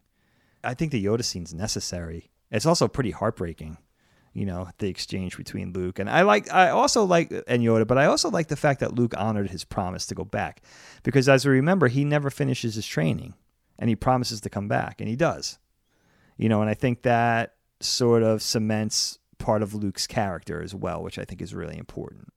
You're a little bit of a of a different mindset with Luke, but I'm very inherently like Luke is the ultimate you know the ultimate good guy and he's going to do what he's he's going to honor his promises and do whatever it takes for his friends type of thing and i think that sort of cements his character I do want to clarify that I like Luke as the good guy. I like Luke as the core decent protagonist or kind of the conduit by which we experience the movie, which really he really is. he is yeah We all want to be Han, I think, in our, our own way, but Han is not really central to what's going on. The Force really is a main character in its own way. And obviously in, in episode 1 they ruined that by making it something that's in their blood instead of a religion, which is unthinkable. very odd because the force is a religion and like something that you manipulate and believe in and pray to and all that kind of stuff is ama- an amazing idea and i don't know what they were thinking with that. I don't know. I'm just assuming when you get very rich even when you're creative and you create all these awesome things you just lose it I, I what else could it be it, it, it's shocking to me that and i know red letter media really goes into this and i think they're right that in their own comedic way but that where was why wouldn't anyone just tell him? No just say it. The, again i've said it before on our shows but that shot of rick mccallum i think yeah. after they the first screening of episode one is like incredible. Like the faces everyone's like what is this you know like and no one would say anything it's it's it's mad Everyone's responsible. It's not just George Lucas's fault. Like They it's, it's- are. when you're working with that much money and stuff, it, it's hard to see for the forest for the trees. I've almost become more forgiving of Lucas over time. You almost have to blame the people around him to be like, I've been in a lot of creative processes, and so have you. Yeah. it's not a one man operation. Like Absolutely people, not. as I just as a good example, like I've written things a thousand words on whatever where there's a glaring grammatical or spelling error in it, like the most obvious thing in the world, and I can read it 15 times and not see it. You need someone else to see it. you You're need too close pair to of it, eyes absolutely and people were f- afraid of him absolutely and it was a big mistake. That was I can forgive most of the prequels and what they do because they do tell a necessary story. I have no problem with the story itself. Even the components of the story people make fun of with like the really complicated trade embargoes and the Federation. I have no problem with that. It's not that difficult to understand. right But I do have a problem with what they did to the Force because they removed the mysticism involved in it. yeah And I say that only because I in the mystical elements of the Force were that were that to be consistent moving into Episode Seven and Episode Eight, it would have been interesting that to make Luke evil because it literally cannot be avoided. Like the the entire thing is is like this is going to happen. right you. right right Absolute power corrupts absolutely. I And you know what I mean? And totally understand. and I would have loved that. Maybe he has a redeeming moment just like his father, but he is his father. I, I always like that idea. I don't know. I'm not clever enough to know how they wouldn't have how would have written it. Yeah. But the coolest angle would have been for Luke to be the bad guy. Like there's no doubt about that. And I So know that it would have. I know that it would have caused a meltdown probably with people. I don't know if it would. I don't know. It seems like it would have ruined Luke Skywalker for you. It for me, it would have. Yeah, would have. There, to me, there's got to be that sort of bedrock. That one, you know, that I think that's just kind of inherently my stance on how I like to see fiction. I think it's not a really sentimentality. I think it's just that you have to have that one cat, that one anchor, that one bedrock that's truly good. You know, I'm not sure. I'm not sure if you need to have the have that as well on the other side where you have something that's truly bad. I'm not sure about that. But I think I do think you have to have that inherent good, and everything else is centered around that. But I th- I do think you have to have that to make it to just give it everything credence and strength, you know, or else it or else in a way you could say, well, there there really are no rules, and if there are no rules, then anything could happen, and then things start to feel a little unreal.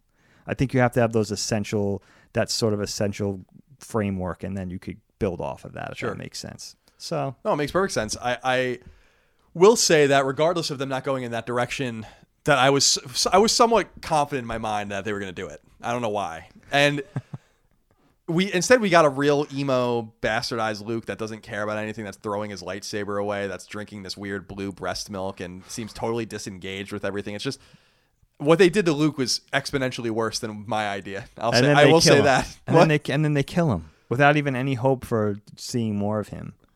There's like no one left that I care about. Oh man, There's just you know there's the Leia is still alive in the movie. so odd. It's just Leia. And it's also odd because they had the opportunity to kill her in the uh, other movie, like, and they just when she got popped into space, like, just kill her. It's Carrie Fisher's unbelievable. dead, dude. It's crazy. Now I've, I'm I'm gonna forget to ask you this. Rian That's Johnson annoys the shit out of me. He He really does. I'm sorry. He, it's complete. He he has a real disregard for everything. I think. You know, which is which doesn't work. I think there ha- yeah, it has to be a little reverent. I mean, it doesn't have to be, but for us, it does. You know, I, I don't want to forget to mention this to you. What do you think of Lando confirming that Lando's coming back for Episode Nine? I think it's cool, but again, this is the big galaxy, small galaxy problem we talked about many times. We talked about this on our Solo review. We talked about it in the Last Jedi review. We talked Yeah. about it in the Empire Strikes Back knockback episode, the very first episode of the show. Shoving more and more people into this story that you're familiar with makes the galaxy seem small. And that's a problem for me. It's not only this everlasting conflict between the Republic or the Rebellion, depending on the era you're talking about, and the Empire or the First Order or whatever, depending on the era you're talking about. It's that all of the same people are involved in it. There are probably trillions and trillions and trillions of beings in this galaxy. And the stakes are way higher than these same four planets and these same seven people and these same two droids and the same protagonists and Right. the same antagonists. It seems it makes it seem small. And I think it's good to seem small sometimes. I think the interstitial movies make Star Wars seem small, but in a good way because they're filling in holes. Like I, you were talking about watching the Jabba's palace scene from Jedi. I watch the Vader boarding the ship scene from Rogue One probably once a week. Oh, it's so good. When he shoves the guy to the ceiling, but then puts his hand forward and grabs the guns out of the guy's hands, and they just all their guns fly forward. There's, it's like so cool, and and that's small in a good way because it's just filling in a little bit of the piece of the pie that we didn't really ever see. I feel like Rogue One is a better Star Wars movie than A New Hope, and I feel like Rogue One is up there with Empire and Jedi and the pantheon of, of amazing Star Wars movies. The only there are three amazing Star Wars movies, and it's those three from my perspective. Yeah. And Solo obviously felt small and had Lando in it because that's kind of his origin story. We already knew that they knew each other, so that yeah. that was expected. To show that makes sense. But it's like now I like Billy Dee Williams a lot, and I like Lando's character a great deal. Yeah, me too. But it, I also feel like it's going to be weird because Han's dead, so there's a little bit of a sadness there for me too. I'm like, you got to just I, you're you're introducing characters that have no depth. Like I don't really understand why I should care about Finn. Yeah. I don't understand why I should care about Poe. I don't understand why I should care about Rey. I don't get Kylo Ren. Again, I still don't know what the hell Snoke was or why that was. I, can't- do not understand what that character was. that's probably. I'm the not even. I'm not even being facetious. No, I know. you- I know you're not. I, I think the Snoke thing is maybe the worst thing. I have no idea. What, like, I, if you removed all of the Snoke elements from the movie, I don't know what changes. Yeah, and what what yeah, what what would yeah. There's not I mean, the only thing you could say is who Kylo was serving. But Who cares though? If you're not gonna, carry it through. it, it just doesn't make any sense. It's like it's like as if you saw the Emperor in Empire, as we do. We see Yeah. him in the in the orb, and Vader's kind of like praying to him or whatever and talking to him, but then you never see him again. But then he's not in Jedi at all. It's so strange. It's like what? It's very strange. But since we're talking about Emperor Palpatine, what did you think about finally seeing him in the flesh? And, and Oh. Ian uh. McDiarmid, I think his presence in the movie is very underrated. Oh, I think he does an amazing job as the Emperor, and He's so good as is again one of the only elements in the prequels that makes sense to me too. Yeah, and we don't we don't we don't talk about that enough. He's so good even in the prequels. He's the ultimate shit. Like he's the ultimate evil son of a bitch, you know. And he he's like so he's so good in Return of the Jedi. He's so menacing. You know, he's condescending. You know, he he he's just the ultimate power in the universe, and he knows it, and he acts like it. You know, he he's just he's completely arrogant. He's condescending.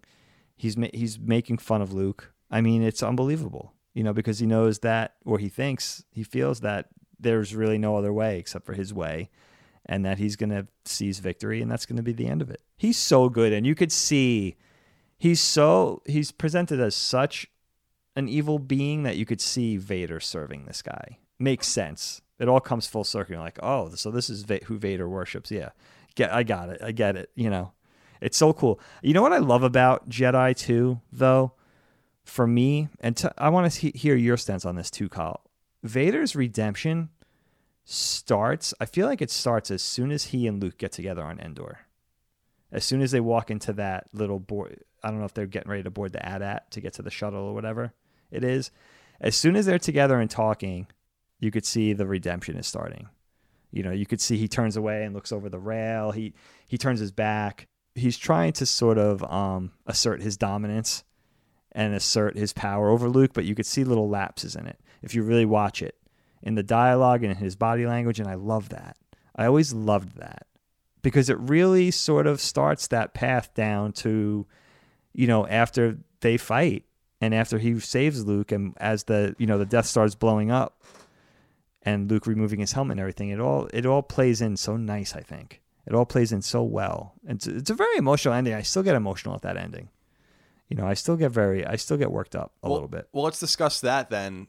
It's kind of a three way fight between the Emperor, Vader, and Luke. I guess it's hard to understand where you were at nine or ten years old, but were you expecting Vader to turn on the Emperor? I mean, No. It's hard for me to not, to go into that not knowing what happens. It must have been quite tantalizing watching that movie, not knowing what will happen in it. Yeah. Can you? I wish I could go back. You always wish you could go back, right?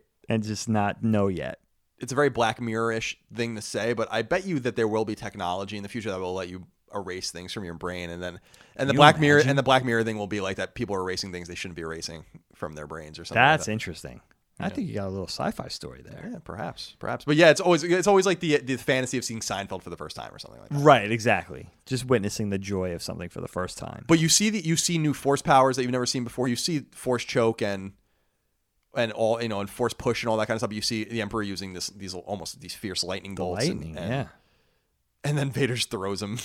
It's unbelievable. Yeah, I don't think I was expecting that. I think as a kid, you're probably expecting Luke to beat both of them, right? That's what you're initially thinking because your thoughts are so simple and sort of one-sided at that point, at that age, at my age, when the movie came out.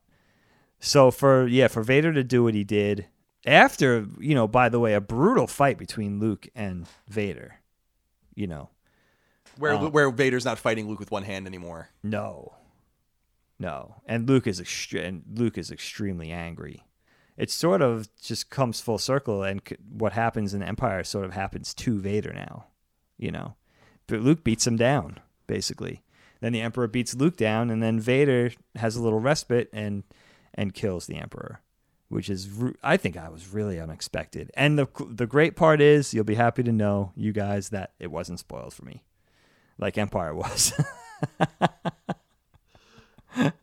What about the emotional scene you were saying? The kind of emotion you like when Luke is kind of cradling Vader. and- removing his helmet Yeah. and you know he i think that whole thing about you were right you know and tell your sister you were right you know i think what's emotional about it is how tragic it is if you trace it back to everything that happens in the movie from when we first see vader all the murdering you know the chasing the fighting the constant the constant violence the constant bloodshed you know everything that happens all and all the mistakes that we know vader has made up to that point for it to for him to redeem himself only basically on his on his dying last couple of dying breaths is very tragic.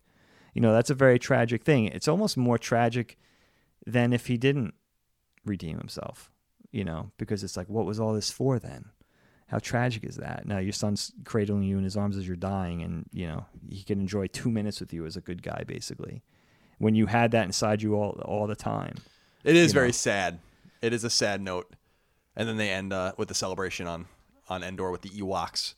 We got a bunch of questions, comments, concerns, thoughts, ideas. I can't wait to hear these, you guys, for real. that I feel like would be a great way to round out our episode on Return of the Jedi. Remember, again, you can support us on Patreon on patreon.com slash Collins Last Stand for early access to the show, ad-free access to the show, and the ability to vote on topics, and the ability to submit questions, comments, and concerns, etc. that we read on the air. Lola's very excited about. It. I know this. Lola, we, Lola's Do in you the have a question? She's so annoying. Do you have a comment? God bless you, Lola. we give you way too much attention.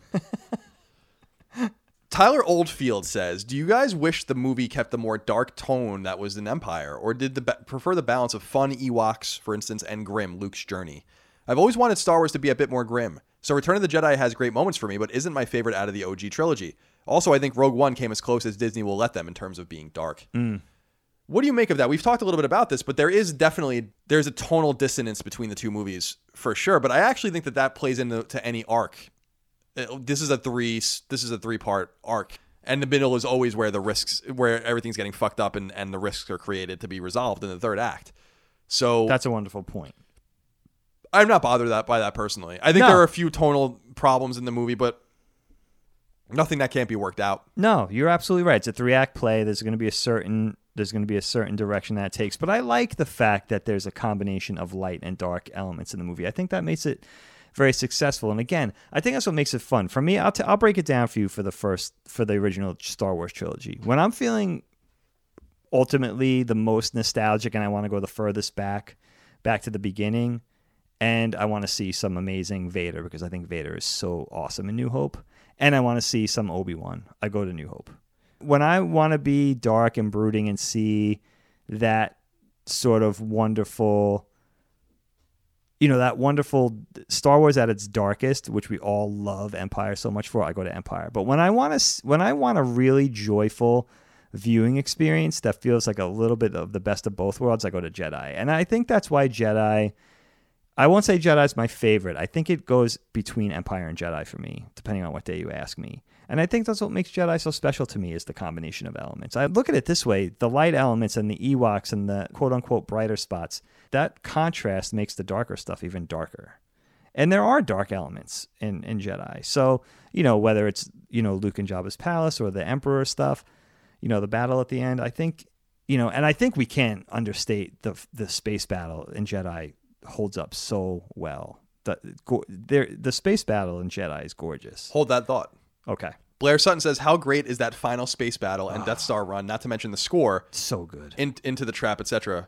Plus another return for our boy Wedge Antilles. Oh, it's my guy. How difficult must it have been to compile the layered footage of all the ships and interactions for that scene and edit them into a reasonably fluid final sequence?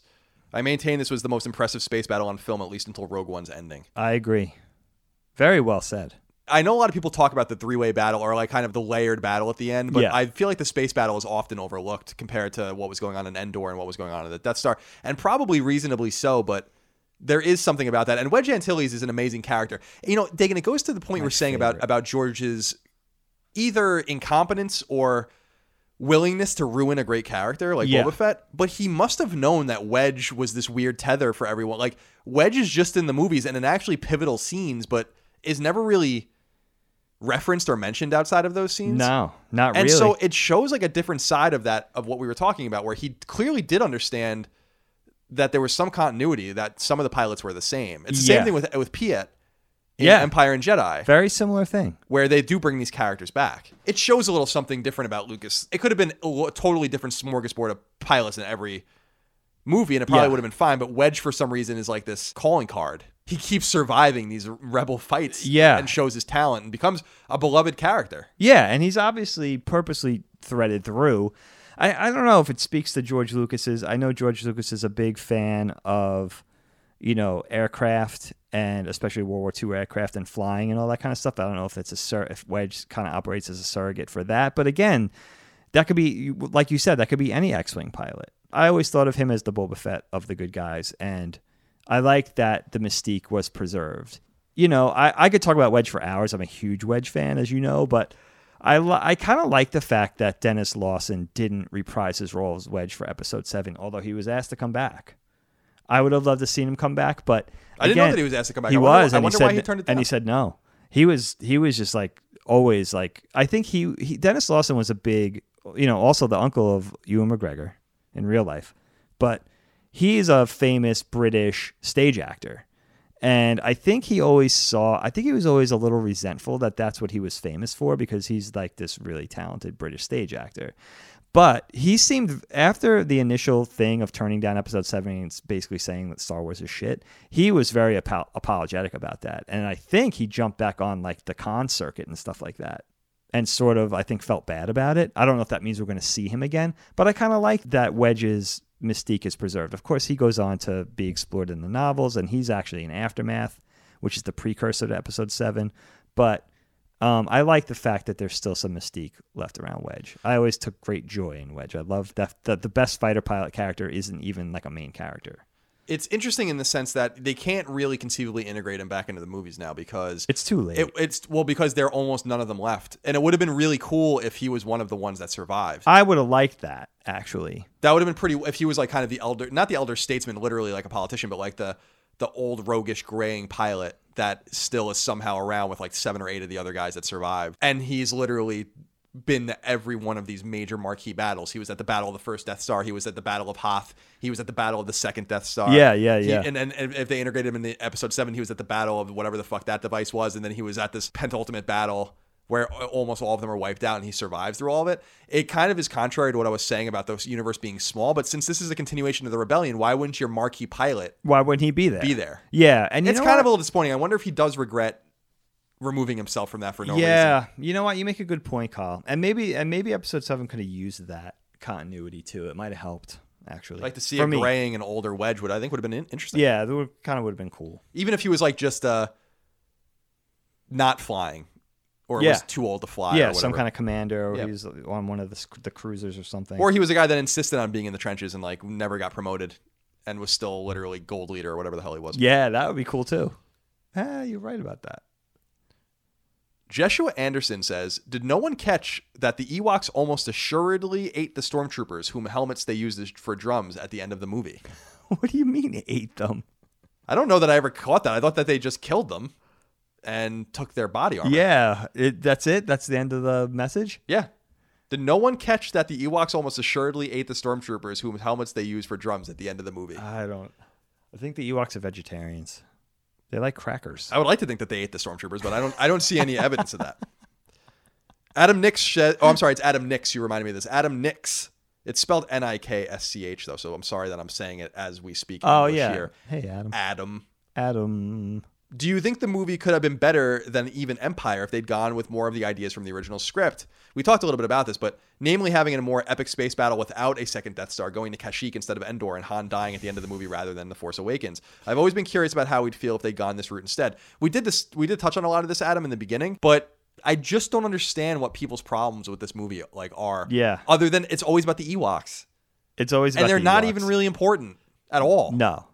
And it's kind of an aspirational thing. The rebel, the rebellion will use whatever they can and whoever they can to fight this this formidable force. It does make the empire look completely fucking incompetent. yeah, it does. And heartless. These things are adorable. but look, you, like you said earlier, like you intimated earlier, I mean, think talk about an underdog battle. I mean, the the rebellion, the key members of the rebellion are teaming up with these teddy bears, and they have rocks and wooden arrows. It's cool as hell, and I It's fun. So you don't have to ground things in in as much reality as I think people think. And actually, it ties into this next question, Dagan, because Okay. Straw Hat Ninja says, "Does the inclusion of the Ewoks keep Return of the Jedi from being the best Star Wars film?" Personally, I think the first half of Return of the Jedi would make it the best movie in the series. You, were- you made kind of a similar argument. Definitely. However, I didn't enjoy the second half as much, partly because I don't really like the Ewoks, and this leads me to saying I think The Empire Strikes Back is the best movie in the series. I just, I don't get the hang up. I don't. I don't. I don't understand it. I mean, it could, it could be a generational thing. I saw this movie when I was very young, and fell in love with it, of course, as the third Star Wars movie film. So maybe that plays into it. But you're also 11 years younger than me, and feel very similar about the movie as I do. So we're certainly not from the same generation, you and I, Kyle. So I don't know. I don't. It the, the Ewoks just never bothered me, and if it was going to bother me now in retrospect, it would have already bothered me. It just, it just, it seems to work for me just fine. You know, I can't imagine it any other way. Actually, to be honest, I just don't think Empire's that much better than Return of the Jedi. I don't think it's that much better either. I think they're very different films. I think I get different things from them. I will say that Jedi is a more it's a it's a more pleasurable viewing experience. It's a lighter view viewer experience, obviously, and yeah, I just derive great happiness from Jedi. You know, I think it's I think it's it's oftentimes my favorite. Richard Hernandez asks, if you had to construct your own lightsaber, what model and color would you choose? Mm. I don't know enough about the the current EU to know what model I would choose, and and color used to be based on your rank, right? I don't know what color was based on. Like I thought that he was allowed to use a green saber because he was like a Jedi Master now, or at least that's what we ins- we assumed I don't know. back in the day. But I don't know. I always loved the what would they call the what would people call the Samuel Jackson lightsaber, the pimp saber? Oh, the perp, the purple one. yeah, the pimps. You know, it'd be kind of cool. Have we ever seen this? We've seen the double sided lightsabers. We've seen the Inquisitor lightsaber, which is different. We've seen the all kinds of iterations of lightsabers, but you know, it'd be kind of neat. You know, we've seen Kylo's with the hilt, with the little uh, lightsaber hilt, but maybe maybe two tone. Maybe go half blue and half green. You know, I don't know how we could do it. How about if there was a gay Jedi and it was like a, it was like the rainbow? Why not go for the rainbow? well, Why does it have to be gay? Maybe he's just maybe he's just happy. Oh, maybe he okay. I thought maybe color. you'd want to celebrate, you know, gay pride. All right, No big sure. deal. No, that's fine. No big deal. I like the blue and I like the green. I like the fact of fighting with two lightsabers, but I think there's more potential for a lightsaber. You know, different shapes, maybe one that goes up and then the last third of it goes out to the side at like a 45 degree angle. We got to think outside the box, guys. Now, work with me here. ILM, if you're listening, you could have this stuff for a fee, small fee. But how about a lightsaber that's actually flat and blade like rather than cylindrical? So it's more like a sword. You know what I'm saying? That'd be cool. Yeah. Think about it. Yeah, because the only we, I mean, I don't know the fit. There's, I'm sure, very nerdy documentation about this, but it's that it's the cylindrical way that the beam comes out that it make, gives it its shape. I assume, so I you can assume funnel so. it into any Right. shape that you would want. Right, I still right. think Maul's lightsaber is the coolest, Maul's is cool. but I would want a blue light, like a blue standard lightsaber. Person. How about a cloud strife one? Just gigantic. Yes, and spiky Let's hair. think outside the box here. David Mann says, like many others, I was one of those who were disappointed in the direction that they took Luke Skywalker in The Last Jedi. I wanted to see a Force user who realized he needed a balance of the Force and that it wasn't as simple as a good side and a bad side. And I base this off of the throne room scene in Return of the Jedi. Luke only beat Vader because he gave into his feelings and his anger made him powerful. Yes. I felt like this was super important and set up such a great potential for what we could learn about the Force. Do you guys agree? What do you think about the Force now since Disney took over? How would you retcon the things you didn't like about Luke in The Last Jedi? Can the character be saved? It's interesting to tie that into the Return of the Jedi. I, I gotta be honest, I never thought about the parallels between the end of Jedi and Luke's very bizarre behavior in in the Last Jedi. We can't say Jedi anymore. Return of the Jedi and the Last Jedi are now Yeah. fuck, that ruined that. So Okay. So talk to me about this. I don't know that I draw the provenance of Luke's issues in The Last Jedi to his character in Return of the Jedi. I think that's a totally valid parallel worth contemplating. I really think it's a result of people not understanding who Luke is. If you're going to make Luke good, then make it, and you're going to make him strong and you're going to make him do the right thing, then make him do that. I almost feel, you know, it's funny, Dagan, because the more I talk about it, even though I'm hitting the same notes, yeah. they really let me down with Luke because I, I'll just reiterate what I said earlier. It would have been my idea would have been ten times cooler, and it wouldn't have even ruined the character as much as they ruined him. They almost made him into a bitch, blasé, and pa- he's almost like it comes off as like a nihilist. Yeah. I see that and that's not point. him. No. I, wouldn't agree. even I wouldn't even draw that to Jedi. I would actually draw that to A New Hope. If, if there's one thing you can say about Luke in A New Hope, it's that he cares. Yes. He wants to be with like Biggs. He wants to get off the planet. He doesn't want to work on a moisture farm anymore. He he wants to get out of there. He wants to be with Obi Wan. He wants to go on this adventure. He knows you know, he's destined for bigger things. it's but it's about that want. He Yes. wants this. He wants this. He wants this. And then in Empire, he shows maybe callousness and maybe stupidity, but also an incredible amount of bravery by even thinking he can go at Vader, Yes. who again swats him down like a fly without even trying. And now in the Last Jedi, he obviously shows this extraordinary projection power that we've never really seen in all of this, but the scene that bothers me the most in that movie is when he throws the lightsaber over his shoulder. I'm like, what the fuck are you doing? Yeah. It's so weird, man. It's very unexpected. Be- you, you're the same guy that underestimated the Force so much that Yoda had to get your X-wing out of the bog for you because you couldn't do it yourself. And now you're throwing away your lightsaber as if it means nothing, as if your provenance and this connection to these characters and this, this your adventure to this point means nothing to you. I don't. I really don't understand what the hell is going on in that movie. Yeah, I well, uh, you know what, Kyle? I think from my take on that is that I think I think a lot of this you're absolutely correct. What ha- what where I where I think it goes wrong, where I think they go wrong with Luke in Episode Eight, is the fact that he gave up. Now they're saying, from my perspective, they're saying the fact that he gave up because of what happens, what they talk about happening a little earlier in the film with what happens with Kylo Ren and how that Luke saw such darkness in him that he was actually considering assassinating him, essentially, killing him in his sleep. And everything that transpires because Kylo catches him in the act, doing that, and, and these series of events that finally push Luke over the edge to where he can't take it anymore and he runs from it. I think what went wrong it where you know where you lost your association with the character was the fact that and that where you became lost for, from the writer's sake, from the writer's standpoint, was that Luke was always driven by his love for his friends and wanting to be with his friends. From the Biggs, from the early on with Biggs, all the way through leaving Dagobah to go rescue his friends in Cloud City and challenge Vader. It was all about the love for his friends. And when he turned away from all of those things that happened with Kylo, and Kylo destroyed his account, his training academy, and everything like that, and he turns away, that's where you lost the thread of who Luke Skywalker was. And from that point, you could just do anything because you already broke it, as far as I'm concerned. That's where you broke it. Luke should have never been somewhere. I, I mean, it, it sets up a dramatic story where we have to find Luke Skywalker. He's, the, he's our only hope. But he should have never left his friends. That's exactly where he went wrong. He would have never done that. So, as far as I'm concerned, Right. I remember sitting at a diner on Long Island with you and Dad and our nephews, and we were talking about the. This was before Episode Seven came out. It was in 2015, and we were talking about how the we the one thing we knew was true is that Luke Skywalker is missing. It's not that he disappeared. right? He didn't. Right, right, right. It was like it was a very tantalizing thing where like Luke's gone.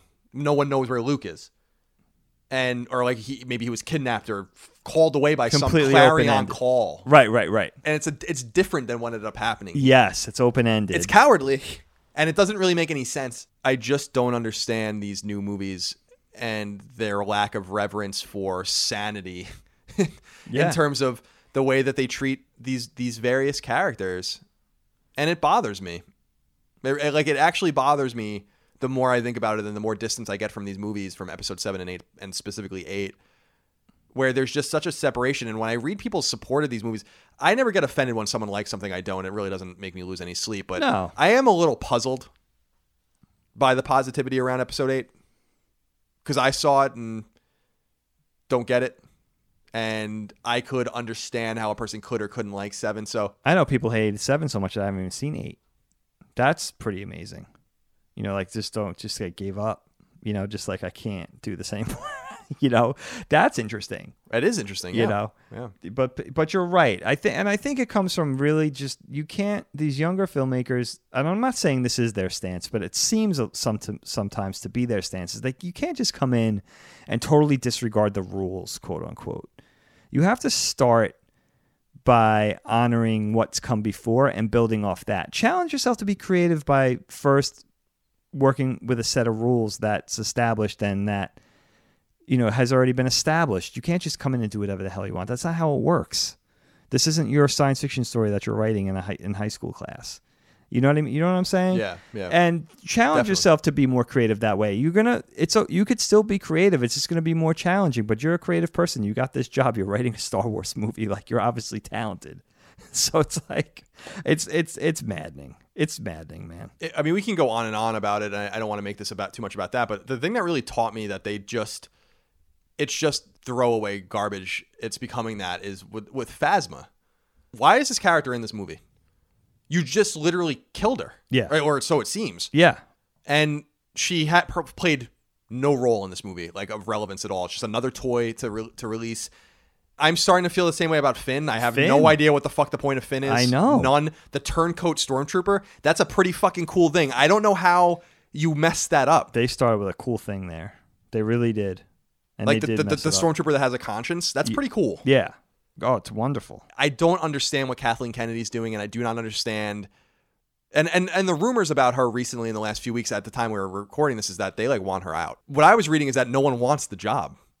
Like no one that they want to have the job wants it. Right, Basically, right, like right. the shepherd, basically. I don't really blame them. But I really do say this, and I know that this is an insane thing to really say in the, at the end of the day. Yeah. Can't be that hard. I don't think so. Kyle, I'm going to tell you right now, it's not that hard.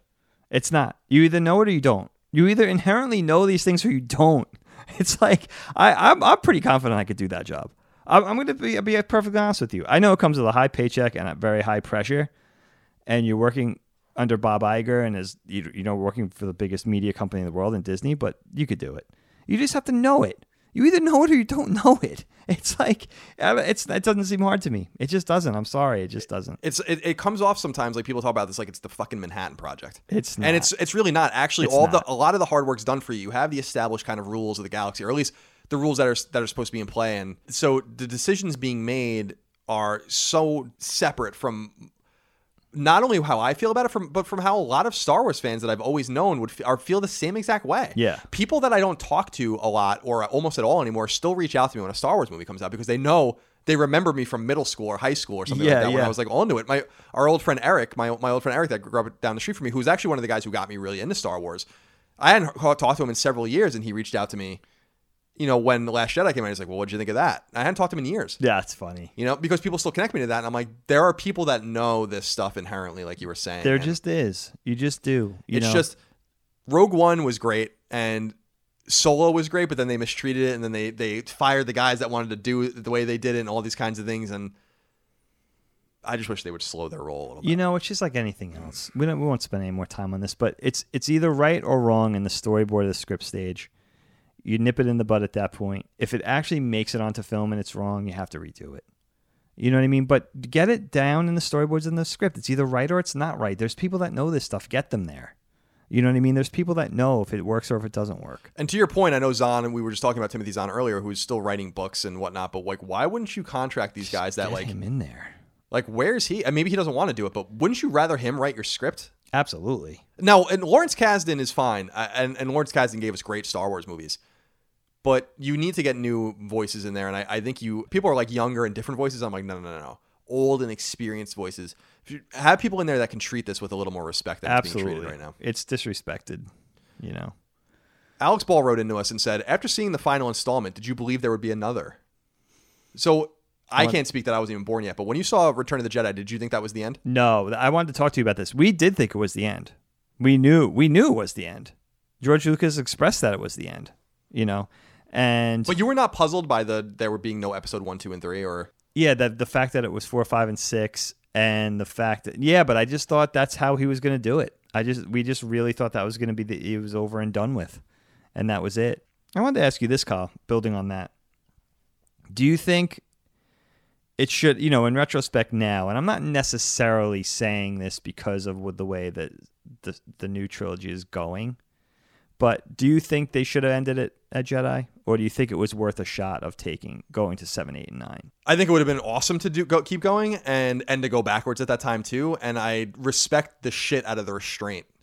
George Lucas could have cashed out at any time by this point. it's a good point And I know that he wants to do other things, and I think he cashed out in a way, you know, when he sold to Disney, in which he regrets greatly. yeah i think he definitely regrets it and that ship has sailed. He's never going to be able to buy it back or anything like that. And I appreciate his philanthropy and his, you know, his.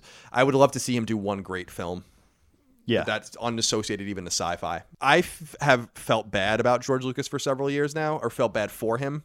We've all contributed to this environment that forced his hand, basically, that he felt like it was untenable for him to remain. And he really did shit the bed. It doesn't. The prequels are bad movies, and on the other hand, a lot of people disagree. I did a fireside chat with this guy, this film student, who made a great case for why the prequels aren't bad movies, and I think it's a totally valid point of view. And I listened to him and disagreed with much of what he said, but agreed with some of what he said, and want to kind of look at those movies through a different lens. But I don't wonder about getting episode seven in 1988 or something like that. What I wonder about more is what was his episode seven? He had a script, he did and I want to know what bled into it and what didn't, and I want to know what advice he gave that was ignored. And the other thing that I want to bring up is to the point of Luke, Mark Hamill was overtly disgruntled with episode 8 until Yeah. someone clearly talked to him.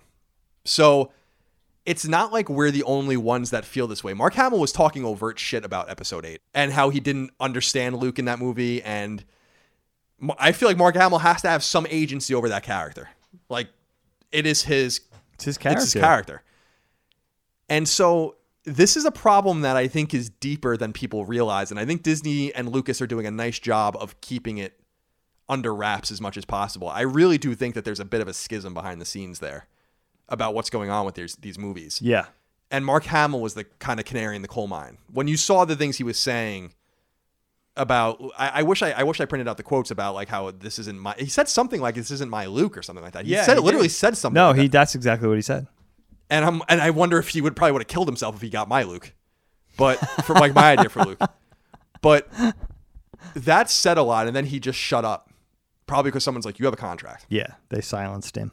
But I'm just saying that because I don't think that there's a I don't think that this is a limited problem. I really don't. No, no, I hear, I hear what you're saying. And I really would not be surprised if after episode nine you don't see many Star Wars movies for a while. I could see that. I could see that being a thing. If they were smart, they would they would launch Rian Johnson into the sun or something like that. Paul Walt says it's a little mean. I don't know Rian Johnson as a person. Just keep him away. Don't launch, you don't have to launch him into the sun. Just keep him away for those movies. Just I don't from Star Wars. dude you i mean you you have to know the decision making is broken where after episode 8 episode 7 wasn't that divisive most people really liked episode 7 simply because it felt like a star wars movie for the first Yeah, time which well, is it did. which is fine and i i walked out of episode 7 thinking it was very good and i still think it's a good movie i'm not hating on episode 7 at all it is a repeat of a new hope i understand again why they had to do it very safe i think jj abrams was very smart to do that but after the reaction to episode 8 to be like we're going to give rian johnson three more movies it's like a big finger Well, they decided to give him three movies before the reaction. Oh, episode okay. eight, in all fairness, but but still, they were pretty confident that it was going to be people were going to love it. I am so I, you know it's funny man because I went into episode seven skeptical, walked out, I was like oh, and then I went into Rogue One excited, and I was my ex, my expectations were surpassed. Wow. And so and so I went into episode eight, and I was like yeah yeah, okay, like you guys are building something really exciting here. Let's see what you guys got going. And then I just sat there and laughed. Yeah, you were very disappointed. In I it. yeah I did. I think I got in touch with you immediately yeah, we because I, I went with Ramon, Yeah, I remember. and I was like oh Yeah, it was. Jesus God. Oh man.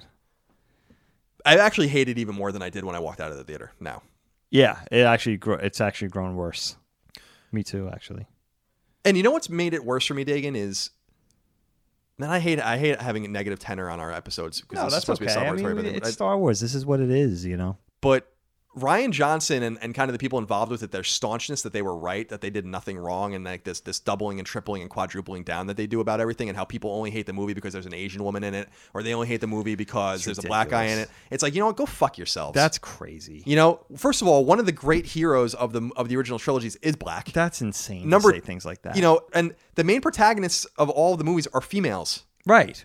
This has been a thing for many years. diversity in Star Wars is nothing new, and I'm not talking about the fake races in it. I'm talking about the humans that play these Sure, parts. of course. So that kind of really rubbed me the wrong way too, where I'm like, you guys are really. If if I made a podcast series and and a lot of people were like, this is fucking bad. I could be prideful and be like, well, there's some people that like it. Right, right, right. Or as my audience will tell you, I reverse engineer and go crazy when I get feedback to try to get things as perfect as possible. Right, address things. And if I was if I was in an honored place to have an involvement at a high end and a high level with Star Wars, I would listen very carefully. Absolutely. You know, As it, if I have a monopoly on what's right or wrong in this universe. it shows a real lack of creativity too, and willing to be creative and willingness to be creative, which is sad. Paul Waltz, not to be confused with Hello, the rapper Paul. Wall, Oh, says, "I understand the goal was continuity between the prequels and the uh, and the original trilogy, but Hayden Christensen really had no business glowing blue and smiling alongside Alec Guinness and Yoda at the end of the film. Also, I miss Yub Nub. Wanted to share those thoughts and hear yours. I mentioned it earlier, so I didn't mean to spoil your question, Paul, but." When I saw Hayden Christensen's name in the credits on IMDb for Return of the Jedi, I almost threw up in my mouth. that's crazy. And I miss Yub Yub Dump too. But you know what, man? People are so mean to me on the internet, and I feel like I'm being mean about these people, and I don't mean it to be that way. Uh, if I were Hayden Christensen listening to this, I'd feel sad. Yeah, I. It's really, hard for me to as to be like a 33 year old and act act like these words don't carry any of the weight, but we're so passionate about it.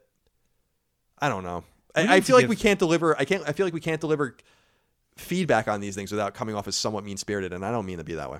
No, I know, I know you. You you definitely don't. It's not that. It's just the fact. Maybe we need to give a little more hate to the little blonde kid. What's his name?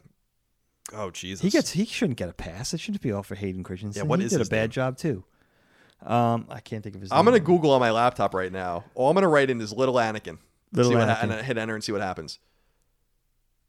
Jake Lloyd. Jake Lloyd. Jake Lloyd. You don't get Google never lets me down. terrible. Well, you know what? We're disappointed with the fact that we got to see. We had the opportunity to see Anakin's rise and fall to the dark side, and we got to the opportunity to see Anakin as a kid, and they fucked it up. It was terrible, and in, in a way, it's unforgivable. And you know, that's just how it is. I still don't understand why Disney, when they bought it, was like, "We're erasing the prequels." I would have been like, "Yes!"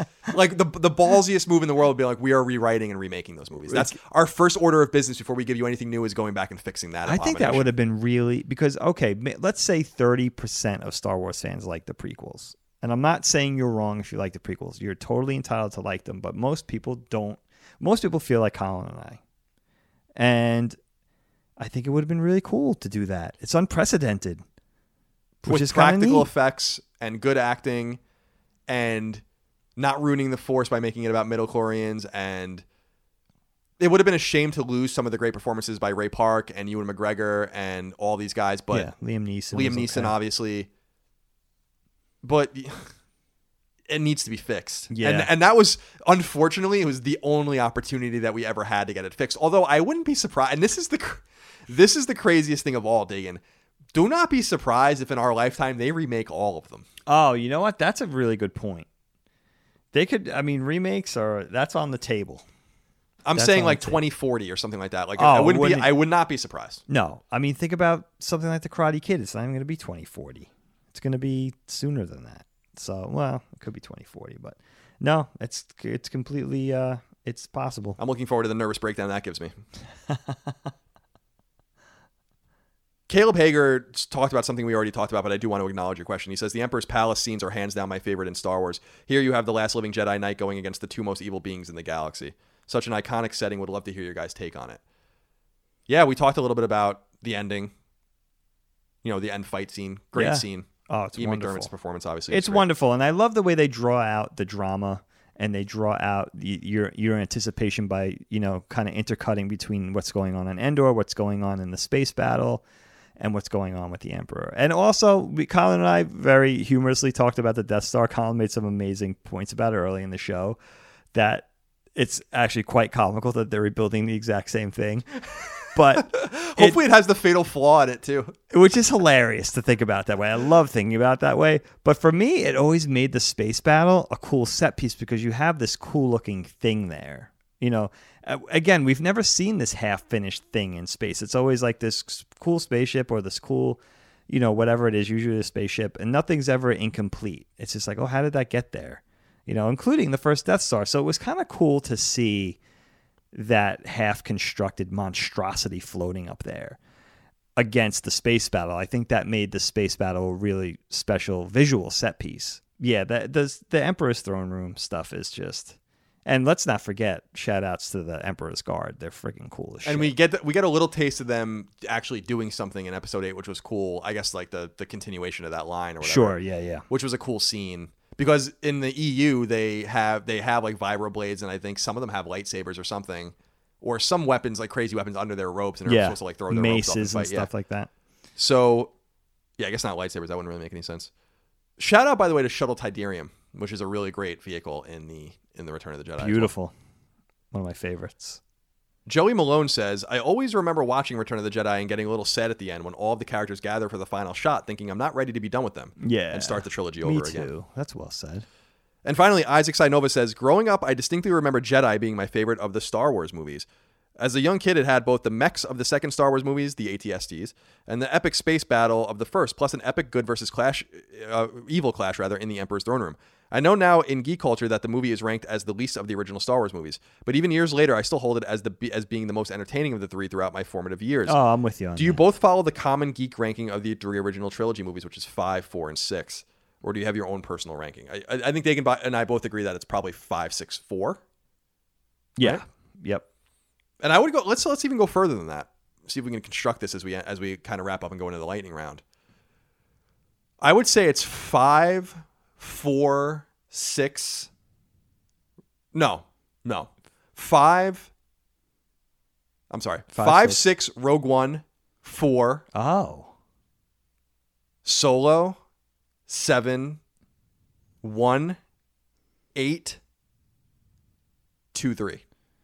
Wow, you're ranking all of them. Mm, That was good though. That was a good ranking. mm. I'll give you this, Kyle. I'll say five, six, and oftentimes five and six are tied with me, but for the most part, I'll say five, six, four, Rogue One, Solo, and I refuse to rank the rest of them. I'm not going to do it. Seven and eight, seven, seven is tolerable to me. It's I like it more than when I initially saw it. Uh, they have a really weird trajectory with the new movies. Seven I like more than I originally saw it, but I think they could have done a lot better. But I do understand the safety you know, I, I do understand doing it the way they did. I, I fully understand that. Eight had a very Phantom Menace sort of trajectory for me, and the fact that I gave it like a 70% when I first saw it. I was relatively pleased with it. Gave it like a 70 out of 100. And it slipped like at least another 30% for me since I saw it. Very aggravated with it because it, it's almost I almost had that whole similar experience of trying to make it better than it was inadvertently in my own head trying to make it better than I thought it was, and then it's quickly soured on me. And the prequel movies, I just I can't with those movies. They're they're just. I hate the prequel movies more than I've ever hated them, and I've only seen episode two and three once a piece. I will never watch those movies again. I think I told you the story that episode two was on TV. I don't know why I was watching TV, but several months ago I was watching TV and it was in the beginning. It was on like USA and they was playing it, and I watched the whole thing. I remember you telling and me And it's this. worse than I remember it. It's bad. It's wor- It's it's literally worse than I thought it was. Is that the worst one? Is that the one when Obi Wan's riding that dragon thing? With that creature? I think so. or is that the last They, one? I think it might be the last one. They all kind of mix together for me. suck. I think three's worse. Three by a lot of people think three is like legit Yeah, because And that's I'm when like, they. I don't understand. That's when Obi Wan and Anakin battle, right? And Right. Obi Wan, you know, You have the high viciously. That's when I when I, I remember seeing that. Okay, that's too dark. Like that's too dark. Did it, did Obi Wan just cut off two both of his arms and one of his legs? I was like, okay, that's too dark. Like I like it. All right, that's too that's too dark. No, that's not right. Like it's wrong. Why can't you get any of this right? You know, it's like okay, is this dark enough? It's like no, that's too dark. You know what I mean? That's. Did we just really see that? It's like a, there's an Anakin stub laying on the side of a volcano flow right now. Is this happening? So it's like you know, it's like a stump. Like, what is happening? This isn't right either. Like, just remember the sheer frustration of that. And I, I won't. I won't watch them again. I won't. I two and three. I've only seen once. Phantom Menace. You know, I think I think Phantom Phantom Menace. I was kind of charmed by the set pieces, like the pod race, and I own it also on DVD, so I, I've actually seen it. But my kids still haven't seen the prequels. The mall fight at the end is awesome. Oh, and the mall fight. I forget that the, about, about Darth Maul too, which is kind of cool. That's another wasted opportunity, Darth Maul. But yeah, and again, they we don't kind of were bringing it back in solo. So That's true. That was odd. yeah, I remember. I'll never forget. Like I literally shrugged when that happened in the theater. I was sitting next to the theater. And I remember being like, what? Is this what is happening? like you could have literally said like someone's going to appear on this hologram Yeah. and it's going to surprise you. Who is it? And I'd be like, I could probably go through 50 characters before I ever got to Darth Maul. I'd be like, Mon Mothma. It's too much. Is it Mon Mothma? Lobot. yeah, Lobot, Ugnaught, Ackbar, Greedo. Uh, Greedo, The bartender Hammerhead. from the cantina. I eventually would have gotten them all. It's strange, isn't it? And then he turns on his lightsaber. Like, I don't like again, like you were talking about with the books. I don't like interconnecting the Star Wars universe with the other media things. I don't want it to be connected to an ebook or a frigging cartoon series or a novel. A movie, a film. Ask any director worth its salt. A film should be able to stand on its own. It's not cute to make it like this multimedia property where everything hinges on everything else. That's not the way f- movies work.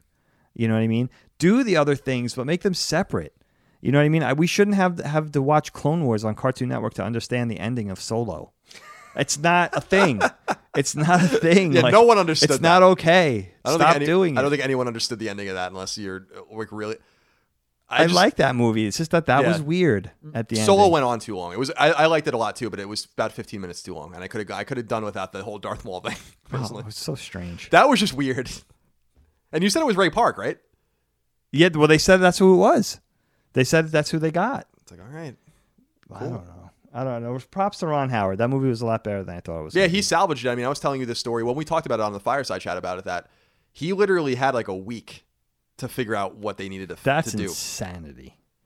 Like he was given the script and the dailies and was like, God bless him, man. He's no spring chicken. He's been around the block a few times. He's an older guy. That's a lot. That takes a lot of energy. yeah, I, I give I give him a lot of credit for what I would love to see the original cut, but or like what they were trying to do. They were apparently trying to make it like more of a comedy, but The Lego guys. yeah, and you know, but getting fired off a Star Wars movie is not something you're ever going to live down. It's strange. No, I know. That's that's sort of heartbreaking. I feel bad for those guys actually, but Especially when Ron out. Howard comes in and saves the day for you. You know, a big prolific director. Yeah. They yeah. need someone like that to clean up your mess or whatever. But It's strange. I wonder how messy it really was. I don't trust Kathleen Kennedy at all. So Well, you know what's interesting about Kathleen Kennedy? She comes from the Spielberg camp, right? yeah, Overall, and you know Lucas back then. That was always the opposing side to the Disney thing. You know, think about DreamWorks and everything Spielberg started up. I know, I know Spielberg is very respectful of Disney and admires Disney and stuff like that. But that was always it was always DreamWorks and Disney. Kathleen Kennedy was on the opposing side. They were rivals.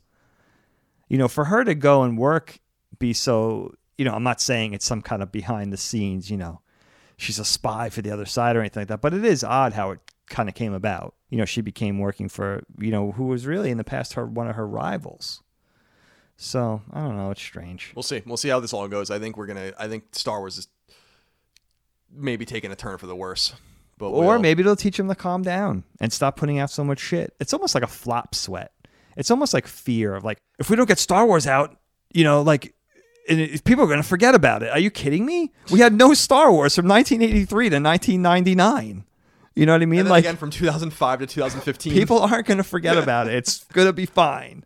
You know, it's just it's ridiculous. it does make me a little angry. It makes me. uh, The thing is, is it makes me completely irrationally angry. Nerd rage. People know me, have known me for years uh, as a podcaster and an entertainer or whatever, and a kind of a nerd culture guy. And I don't get very passionate about very many things, like to that extent. Yeah, yeah, yeah. Well, you have Wars an is embedded in ownership. You have a sense of ownership over Star Wars, and rightfully so. You've immersed yourself in it for years. And then they ruined all that. You can go listen to our knockback about ex- the expanded universe for more information on that, about all my wasted thousands of dollars and hours. Dave, let's do it the lightning round before lightning we go. Lightning round. Here we go. Okay, Return of the Jedi. ROTJ lightning round. Okay, Han or Luke? Han, 3PO or R2? R2. Definitely. So we talked about this earlier. Slave Leia or Buns Leia? That's that's hair buns, to be more Because specific. Slave Leia is Buns Leia. Uh, Bun, Buns Leia. I agree. Ewoks or Jar Jar? I wonder how most people would feel about this. I know how we feel. I mean, E- I mean Ewoks. absolutely. I would take slow death over Jar Jar Binks. oh man. So what happened with uh, the guy who played him? Ahmed Best. I was about to just say that there was like some sad stuff about him recently where Right? he, was, he did. I don't know if he's doing like a one man show or something like that where he talks about the experience about like how horrible it was. that had to be tough. It's not his fault. Definitely. They cast him. completely wasn't his fault. I mean, he he was the least of their problems. Yeah, because he was like suicidal and stuff. Yeah. Apparently, right? Well, that's serious. That's that gets into that gets into some heaviness. And that's me. why I'm saying like I don't want to be mean spirited. I guess I come off that way sometimes when I talk about this stuff. I don't mean that, you know. I, you definitely don't want people to feel that way about themselves, No, I, I really would like to see Hayden Christensen, especially when they really didn't like kill a man. right. Exactly. Just my childhood. Just your just this child. exactly. uh, Hoth or Endor? Ooh, that's a good one. I would go with Endor. Yeah, I like Endor too. That's a tough one. The Hoth battle's great though. It's so ominous with the AT-ATs. Good Lando or bad Lando? So you're talking about Solo Lando? No, talking about. I guess I'm really. Or you talking talk about, like, Lando early Empire Lando. Yeah, early Empire Lando. Say. Good Lando. I like when Lando's Me good. too. Me too. Is- Here's an interesting one. Ever thought about this one? X-wing or Tie Fighter? X-wing. Oh, me too. Tie Fighters are cool too, though. The Tie Fighters, uh, if you read about them, I think if you read about them schematically, I don't know if they've blinked this out of existence too. Like they don't, they don't have nearly the, the capability. They don't have a, a light drive, like a light speed drive or anything like Right. that. Right, they can't even go to Lightspeed, Yeah. right? They're like little just They're little. just cannon yeah, fodder, basically. basically. But they're fast. if you get into the other ships like TIE Interceptor and stuff, I like those ships a lot. Those are cool. The tie interceptor specifically is really cool. The log booby trap or the rope booby trap. The log booby trap is very memorable. I love I love them. AT-AT or ATST? I would go with the AT-AT, I think. Yeah, Me too. I love you or I know. I know. Definitely. Force lightning or force choke? Force choke, definitely. We already talked about this one. Stormtrooper or biker scout? Oh, biker scout, man! I got to get a biker scout outfit. I got to do it. They're so cool. There's something. Must be something about that design because everybody loves biker scouts. They just nailed something with that design. Isn't it interesting? It's very just cool, yeah. Visually, ple- visually pleasing. Well, it's not reason. only visually pleasing; it's that it looks like that's what they do. Like they, they look like that's what exactly the vehicle. That's a good point. Yeah, that's a really good point. Very similar to Tie Fighter pilots, where I'm like that. That's a perfect look for them with you know with the, the tubes coming off of them and going into their chests and stuff, and it just looks like they're pilots. Yeah, and they all and all the outfits, all the stormtrooper, Tie Fighter pilots, AT-AT drivers, the biker scouts, they all seem like they're. It all seems the same. It's an extension of you know. They all seem like they're in the same Family, you know family. Yeah, yeah. The art direction is so cool. Dagobah or Ewok Village. Dagobah. Here's one we didn't get to talk about yet: A wing or B wing. Oh yeah, I like the A wing a lot more. Me too. The A wing. I remember getting the A wing toy and being like so smitten with it. The A wing toy was part of the Droids line, not even part of the Star Wars line of Interesting. toys. Isn't that weird? That is weird. Yeah. They must have done it as an afterthought. I had the B wing, and it was a cool toy, and it was actually quite massive. But the B wing just wasn't as cool as the A wing. The Y wing was always the one where I was like, Yeah, Y wing is a real flop. You know, I gave that one to my son actually, but I never. Yeah, it was always like Y wing and X wing. Is there even a? There's no competition. It's like one seems like it's like a Corvette versus like a like a horse and buggy. yeah, the Y wing always know? seemed like it wasn't gonna make it. Yeah, it always see. Yeah, and it was a bomber, the Y wing too, right? Same as the B wing. B wing's a bomber, right? Is I don't. B-wing don't know. I don't know that. Yeah, B wing I think is a bomber because they have that bay on them. They're like they're asymmetrical, Right. Just like the Tie bomber. They're unexpected how they open up and fly, which kind of makes it cool. But okay, the Rancor monster or David Cronenberg's Sarlacc pit.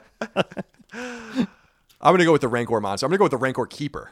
Uh, That was a little bit weird when he's like. Actually, it's kind of funny, I guess, but he's crying. it's it just works. Yeah. there's so much. There is a lot of weird stuff that like that that we didn't get into, but for some reason, and again, I don't know. Is it because I was nine and I was just so excited about the movie? But you know what? I watched it as a 44 year old and I still love it. So, and okay, last one: Jabba or Tony Soprano? I'll go with Tony Soprano. Uh, over Jabba. Yeah, Jabba's not going to be happy about that. it would have been interesting if they. uh If it was Tony and his and his goons in Jabba's palace instead of Jabba. Oh, oh! he was a go- Where's the gabagool? oh, where's the gabagool? Super sad. All right, that is it for us for this lengthy episode of Knockback about Return of the Jedi. We hope you enjoyed it. Remember, you can support the show on Patreon at patreon.com slash Colin's Last Stand if you want early access to every episode, the ability to vote on topics, vote on others' topics, and just support us generally. We also do exclusive episodes of Knockback on there for dollar and up a month patrons that will never be released to the public. There are three exclusive episodes of Knockback there so far for Saved by the Bell, TGIF, and the Mighty Ducks trilogy. So go check those out. I do those with my best friend Ramon. They're more things that we grew up with. Dagan wouldn't really be able to speak to, so we try to we try to play around in that space with when Dagan is not around. Yub yub. Yep, yep, yep. Yub yub yub yub Yep, yub. Yub yub yub yub yub yub. Dagan, thank you for your time. Oh, one other thing. If you're listening to this in the free feed, it would be great if you left us a review on iTunes or Google Play or wherever you are because uh, the scores, you know, nice scores and nice words help us algorithmically find a new audience. So please consider doing that as well. We'll see you next time for more Knockback. Till then. Goodbye. Colin's Last Stand Knockback is fan supported over at patreon.com slash Colin's Last Stand. The following names are at the producer level or higher on Patreon, and I want to thank you from the very bottom of my heart for your incredible kindness and generosity. Ahmed Alloways, Martin Beck, Fred Bentz, Michael Betts, David Blodel, Mark Boggio, Spencer Brand, Isaac Brewer, Lennon Brixey, Matthew Brousseau, Josh Bushing, Austin Bullock, Andrew Burkhart, Alex Cabrera, William Caldwell, Luis Cancato, Matthew Canoy, William O'Carroll, Shermer Carter, William Cashel, Brian Chand, Travis Chandler, Sean Chandler, Kenneth Char, David Chestnut, Steve Clifford, Dan Clifford, Chris Cochran, Simon Conception Jr., Brad Cooley, Nick Cummings, Daniel Diamore, Daniel Delanikos, Travis Depew, Mitchell Durkash, David Ellis, Albert Escobar, Brian Fink, Joe Finelli, Kelly, Eric Fickenbeiner, Connor Gashian, Alexander Gates, Michael Gates, Daniel Glassford, Nick Goblersh, Tyler Goodwin, David S. Graham, Josh Gravelick, Ryan Greenwood, Miranda Grubba, Nick Gustafson, Andres Guzman, Tyler Harris, Wyatt Henry, Josh Yeager, Clarence Johnson, Paul Joyce, Greg Juliffs, Jeremy Key, Kevin Komaki, Taylor C. Laudrin, Jackson Lasuka, Donald Laws, Joe Lawson, Don Q. Lee, Patrick Leslie, Dustin Lewis, Keith A. Lewis, Chad Lewis, Mark Liberto, Lou and Ray Loper, Josh M., Ryan T. Mandel, John McManus, Joe McPartlin, Albert Miranda, Patrick Malloy, Betty Ann Moriarty, A. Mukhtar, Brian Neach, Connor Nesbitt, Josh Netzel, Adam Nix, Brian Ott, Jorge Palomino, Reed K. Parker, Todd Paxton, Brendan Peavy, Marius S. Peterson, Enrique Perez, Eric A. Peterson, Jason Pettit, Lawrence F. Prokop, Eric R. Pryor, Brandon Reed, Michael Renner, Peter Reynolds, Shane Rayum, Jonathan Rice, Austin Riley, Ramon Rodriguez Jr., Petro Rose, Michael Sanchez, Matthew Savoy, John Scholes, Chris Schaefer, Toby Schutman, German Sidhu, Riley Smith, Jared Stwave, Alexander Suarez, Steven Summinget, Ahmad Tamar, Tam Tran, Esteban Valentin, Oakley Waldron, Justin Wagaman, Tyler Woodall, Corey Wyatt, Tony Zaniga, Casual Misfits Gaming, Supershot ST, Mad Mock Media, Beric, Mubarak, Dav9834, Chris, and Donk 2015.